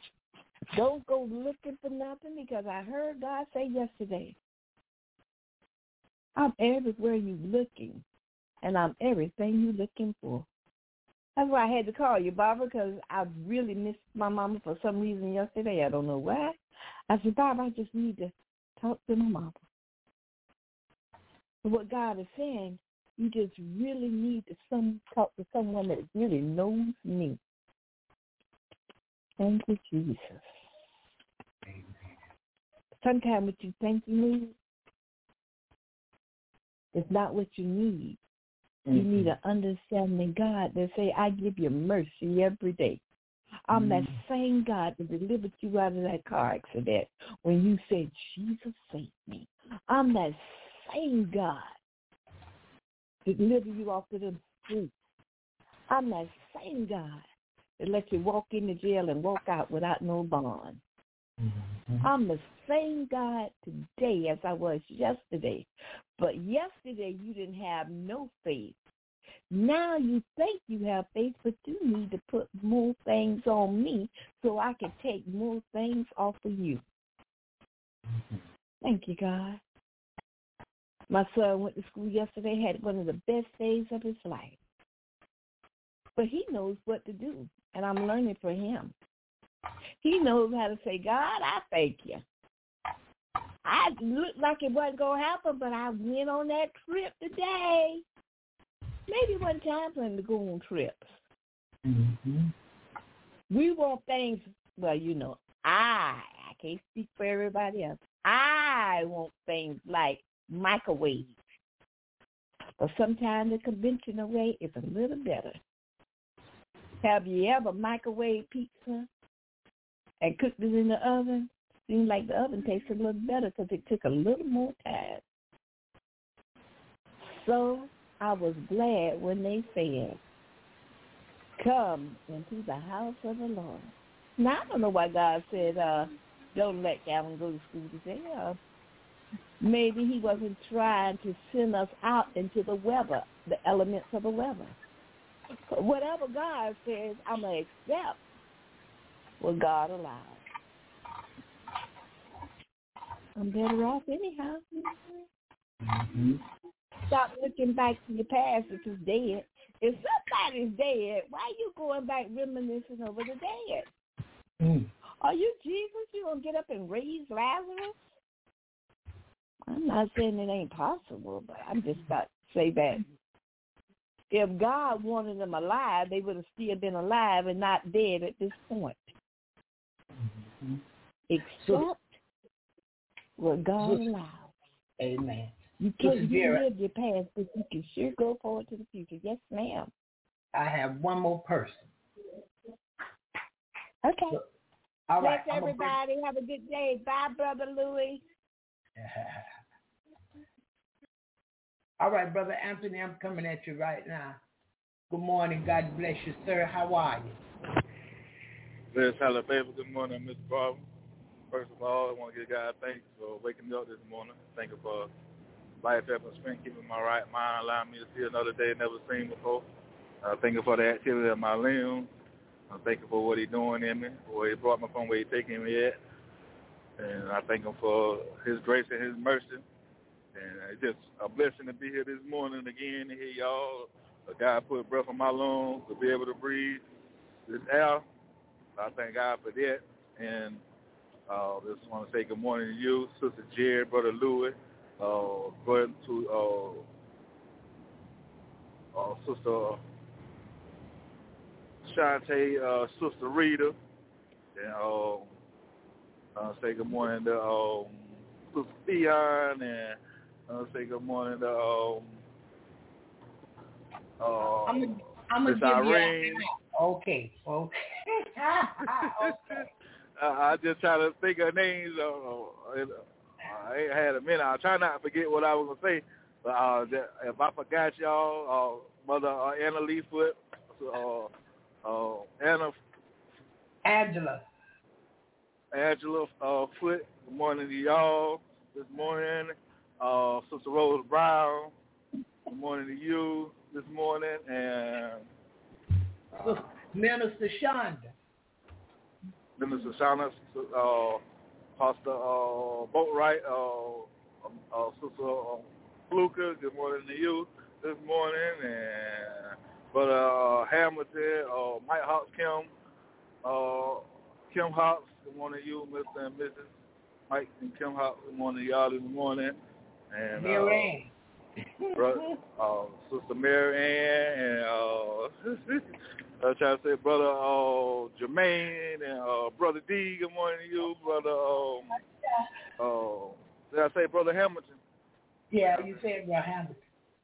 Okay, gotcha. And, uh, uh, brother Cal and uh, good morning to you. I forget about you, Sister uh, Jairus, uh, son.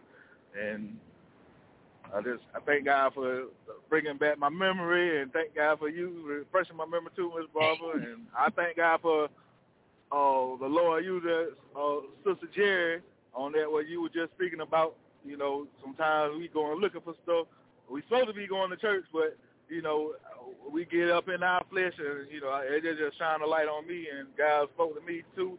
In that, you know, you know, uh, the whole purpose of going to church is, you know, we're going to seek God, not man. We're going to seek God. So, you know, I thank God for Him just confirming that through you, Miss uh, Jerry, with that. And you know, I I could say, you know, we get to church, and you know, be it be a man or a woman, you know, we we human. We only human, you know. So, you know, a lot of times we might, you know, have intentions of going for one thing, and then something else come up, you know, in our mind or whatever we going through, you know, you know, and a lot of us we, you know, might be single too, so you know, and that's on the man and the woman side too as well. So, you know, yeah, I can say this, you know, with with the women, you know, sometimes, you know, you gotta you gotta dress appropriate. You know what I'm saying? It's all right to look nice and everything, but you gotta remember you got, you know, you going in the place of God and you know, you want to dress appropriate, you know, because you know,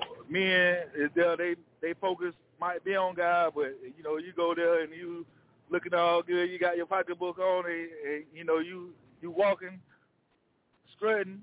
I can say, uh, help me. And, uh, you know, the, the man I was watching, you know, cause you can't help but see, you know what I'm saying, especially a man, and me being a man, you know, if I see somebody, you know, that I, I feel that look, you know, presentable to me, I'm gonna look because I'm a man. You know, I ain't looking at no, I ain't looking at a man. I'm looking at a woman because I'm a man. You know, so you know, I, I just want to say that, you know, in general, and then vice versa with the man. You know, don't with the man, don't be trying to entice the women. And you know, I could put that out there too. You know, so you know, just you know what Miss Jerry was saying. You know, that just kind of spoke to me and kind of was concerning what kind of along the lines what I'm going through, what I'm dealing with. But I say that to say as well you know, a, a lot of times that could, that distraction that could be the enemy, you know, because now, you know, things might not work how you felt it was gonna work, and you know what I'm saying, not knowing what's going on, that person might have intentions or have a mindset on someone else, but you put yourself out there vulnerable and allow the, the enemy to use you in a way. Now you got yourself in there and you thinking about everything what's going on. Now you distracted from what you supposed to be going to do, which is serve God and seek God, and now you, you know, feeling some type of way in your feelings, and you can't praise God like you need to do. And I was listening to what the, uh, the man of God was saying, you know, through the sermon, you know, with the usher, because that's what I do. I, you know, at the ministry, you know, I asked my apostle, I would say, you know, I'm I usher back home, so you know, I would like, you know, service. I would like to be able to serve God. So, you know, in my sermon, I felt the best that I could do, you know, because I know how to do that is usher. So, you know, that's what I decided to do. And like he said, you know, people coming there, we don't know what they going through, what they day being like, what they morning being like, you know, but if they come there and they see that smile on your face, you know, that make them feel good. You greeting them good morning, you know what I'm saying? You just, just you saying good morning, having that smile on your face can brighten up that day, you know what I'm saying? That make them feel welcome, you know. So I thank God for that. So everything that I heard this morning was just confirmation with me, and it just goes along because I was in my mind, I was thinking, you know, about everything, and you know what I was saying about, you know, just be seeking God and intentions or whatever, and like Sister Jerry said about the cake, that tickled me. So, uh, you know, I get I get what you were saying about the cake. You know, yeah, a lot of times the cake look good, but you know, we don't know what's inside that cake. That that cake is good, but it's fattening too. You know what I'm saying? They got you, you eat too much here, you're gonna get cavities. You know, I can say that. So. Uh, I, I just it just blessed me to hear that, and you know this this guy speaking, letting me know, you know that I'm, you know, my mind is on on the right course, and you know I ask God to just help me, you know, in that situation, and just let me focus on God, you know, in this in this season, you know, I, you know, and being a man and being my age, you know, I, I desire, you know, to have a relationship, you know, but at the same time, I need that relationship with God more than I need with that other half, you know, because at the end of the day, I got to be able to love Him for and let Him be able to instill me how to love myself so I could be able to love someone else, you know, the right way, whoever it be that God give me as, you know, that, that helpmate. So you know, I thank God for that, and I just encourage everybody, you know, uh, whoever that is might be dealing with it, and might just be a word for me. So I just thank God, and I, re, you know, I receive it, and I thank the Lord for using Miss Barbara, first of all, for the sermon that you picked, or that man speaking on on that, as well as Sister Jerry with how she came and put that together. So I just thank God for that. Amen. So and y'all have a blessed day. God bless you. Y'all pray travel mercy upon me because I'm rolling this morning. And uh, let's ask for safe travelers, not only for me, but for y'all as well. And y'all just continue to pray for me, and I'll be praying for y'all. Amen. God bless. Amen. Amen. God bless you. God bless you. You rolled it this morning. All right. Yeah, I like that right there. I remember when he was going to truck driving school, and uh before that, we didn't know. But Frank and I, we praying and we talking, and we want the best for him, and we want him to be happy, and we want him to find what he loves, and you know, stick with it. Next thing we know, he was in truck driving school, and I said, "What?" he in a truck already, and I would see him on the road, and I I joined in there. Where we going today? yes, sir. And I ride with him a while, and so a few other people would come on, and they would ride with him, and uh, God blessed him real good, and so we thank God for that. Thank God, Brother Anthony, you still here with me. I give God glory and honor and praise for that. Yeah, that was a true blessing. And so I'm thankful this morning unto Almighty God. Is there anyone else? We still have a little time. Sister Rita, I got a song for you. I'm happy to see you today. I've been wanting to see you all week. I said, oh, I hope she hear this one. But I didn't see that number. But, uh, okay, hold on one second. Uh, Pastor David. Good morning, Pastor David. God bless you. Happy birthday to you. Happy birthday to you. How are you this morning? Good. I'm blessed. Thank you. And I and I was I'm busy trying to clean up the yard since I've been gone for so long. I'm back here and I was listening and then I'm like I gotta take a break and just thank everyone um, for their prayers. And uh, God God has been good. You know, he has blessed me with sixty one years. And? It's you know, there there has been some tough years, but I'm blessed. And I know health issues, no concerns per se that I that I have to I just have to give him praise and say thank you. But I and I wanted to especially thank you for your continuous prayer and words of encouragement that you give us each and every day because it's a difference maker. It's a difference maker to me. Let me say that.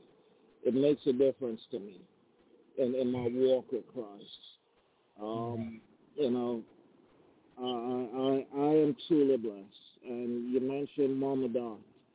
You know, uh, yes, I love her just as much as she loves me, and you know, she make no bone about that to let me know. And every day that I'm away from home, we call each other, and before we get off the phone, we always say I love you to each other. So, you know, I'm I'm blessed. Not too many people can say they have that kind of rela- relationship with a mother-in-law, but she's more of a mother to me than a mother-in-law. So I can go sit and talk to her. I can, you know, just unload on her, and she will listen, and she'll give me her honest feedback. So I'm, I'm grateful for that. That's another blessing that I see that's in my life. So, and, and then I have a wife that's, you know, supportive. As she tells me she's my ride and die. So, you know, you, you don't get too many of those or hear about that too much, but she she's in it for the long haul, and so am I, and and I'm giving God thanks for her too, and and uh, to everyone else that listens in, that you know the Pride Club and everyone else, you know that's always speaking. I just want to say thank you all for your encouragement and and for the laughter, you know that that you all bring each and every day. So that's all I got to say. Thank you. Amen. God bless you. God bless you. It is wonderful to have a mother-in-law like that. Yeah. I tell you, my oldest uh, daughter's husband, Pastor David, people thought he was my son and she was my daughter-in-law. but it was the opposite. Yeah. He was my son-in-law and she was my daughter. Yeah. So I thank God because uh, when you see the good in people, you want to recognize that and you want to treat them according. You know, let them know you know uh, that you know they're good people and they love. I love you. I love you. You know, and uh, I know my son-in-law saw it. You know, I know he saw that I loved him and cared for him, and uh, was nothing you know that I wouldn't do for him because I consider him a son. Yeah, and so mm-hmm. I'm thankful. Yeah. Well, is there anyone else? We have just a few minutes, but if there's anyone else, please feel free to press that number one and come in. And I want to say good morning to everybody. Good morning. God bless you. Sister Rita, hang on. We're going to close out with this one song. You're going to be a little bit sharp, I hope. and I hope Kyle still like this song. Yes, yes. All right, we're going to pray out and um, go to our last song of the morning. And after the song, I won't be coming back today. I got a 3 o'clock dental appointment. Y'all pray for me. They're going to try and, and um, remove this bone again. So we're going to see what happens. I can't, ooh, y'all just keep it lifted up. That's all I can say. God is faithful. God is faithful. I'm not scared. I, I just know what they got to do. And it's all right today in Jesus' name. Let's pray. Father God, we thank you this morning. Thank you for every testimony. Thank you for everyone that called in. Thank you that we got the opportunity to wish Pastor David a happy birthday. Lord, after we're trying to remember the names, and he's doing pretty good. And we even thank you for that. We thank you for all things today. And as we depart this morning, Father, bless us not to be church people, but bless us to be your people, a people that obey your word. Help us not to just talk to anybody about anything, but Lord, the right people about everything. And Lord, we want to be led by you and who we share with because we don't want to just be out here sharing, but Lord, we want to share with the right ones. We ask that you would do it for us today in the name of Jesus. As we depart this morning, God, you know what we stand in the need of. Supply the need. You know what we want because you know the intent of our hearts. And Father, do it according to your riches and glory by your Son, Christ Jesus. Bless our going out today. Bless our coming in in the name of Jesus. We thank you this morning for your word. Hallelujah. No greater word than your messages. We thank you today. Give you glory, give you the honor and praise. And Father, we ask it all again in Jesus' name. Amen and hallelujah. We go into this last song of the morning. And uh, again, after this one, I won't be coming back today. God bless you. Have a great day. Have a great day. All right, I got to get to it here. Okay. Oh, all right. I was about to say, where is I the song? need you, Lord Jesus. I need you, Lord Jesus. I need you right now. I need you right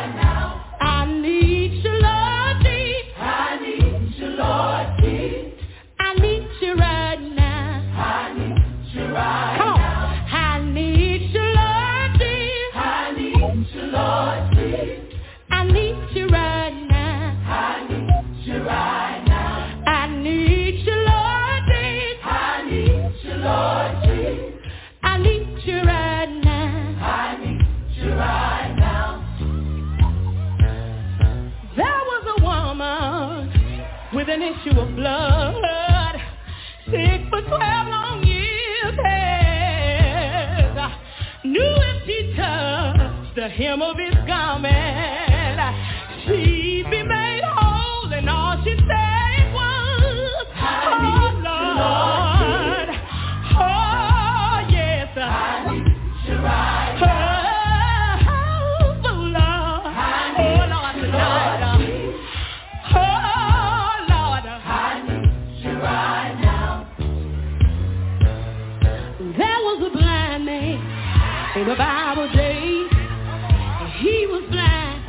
and he could not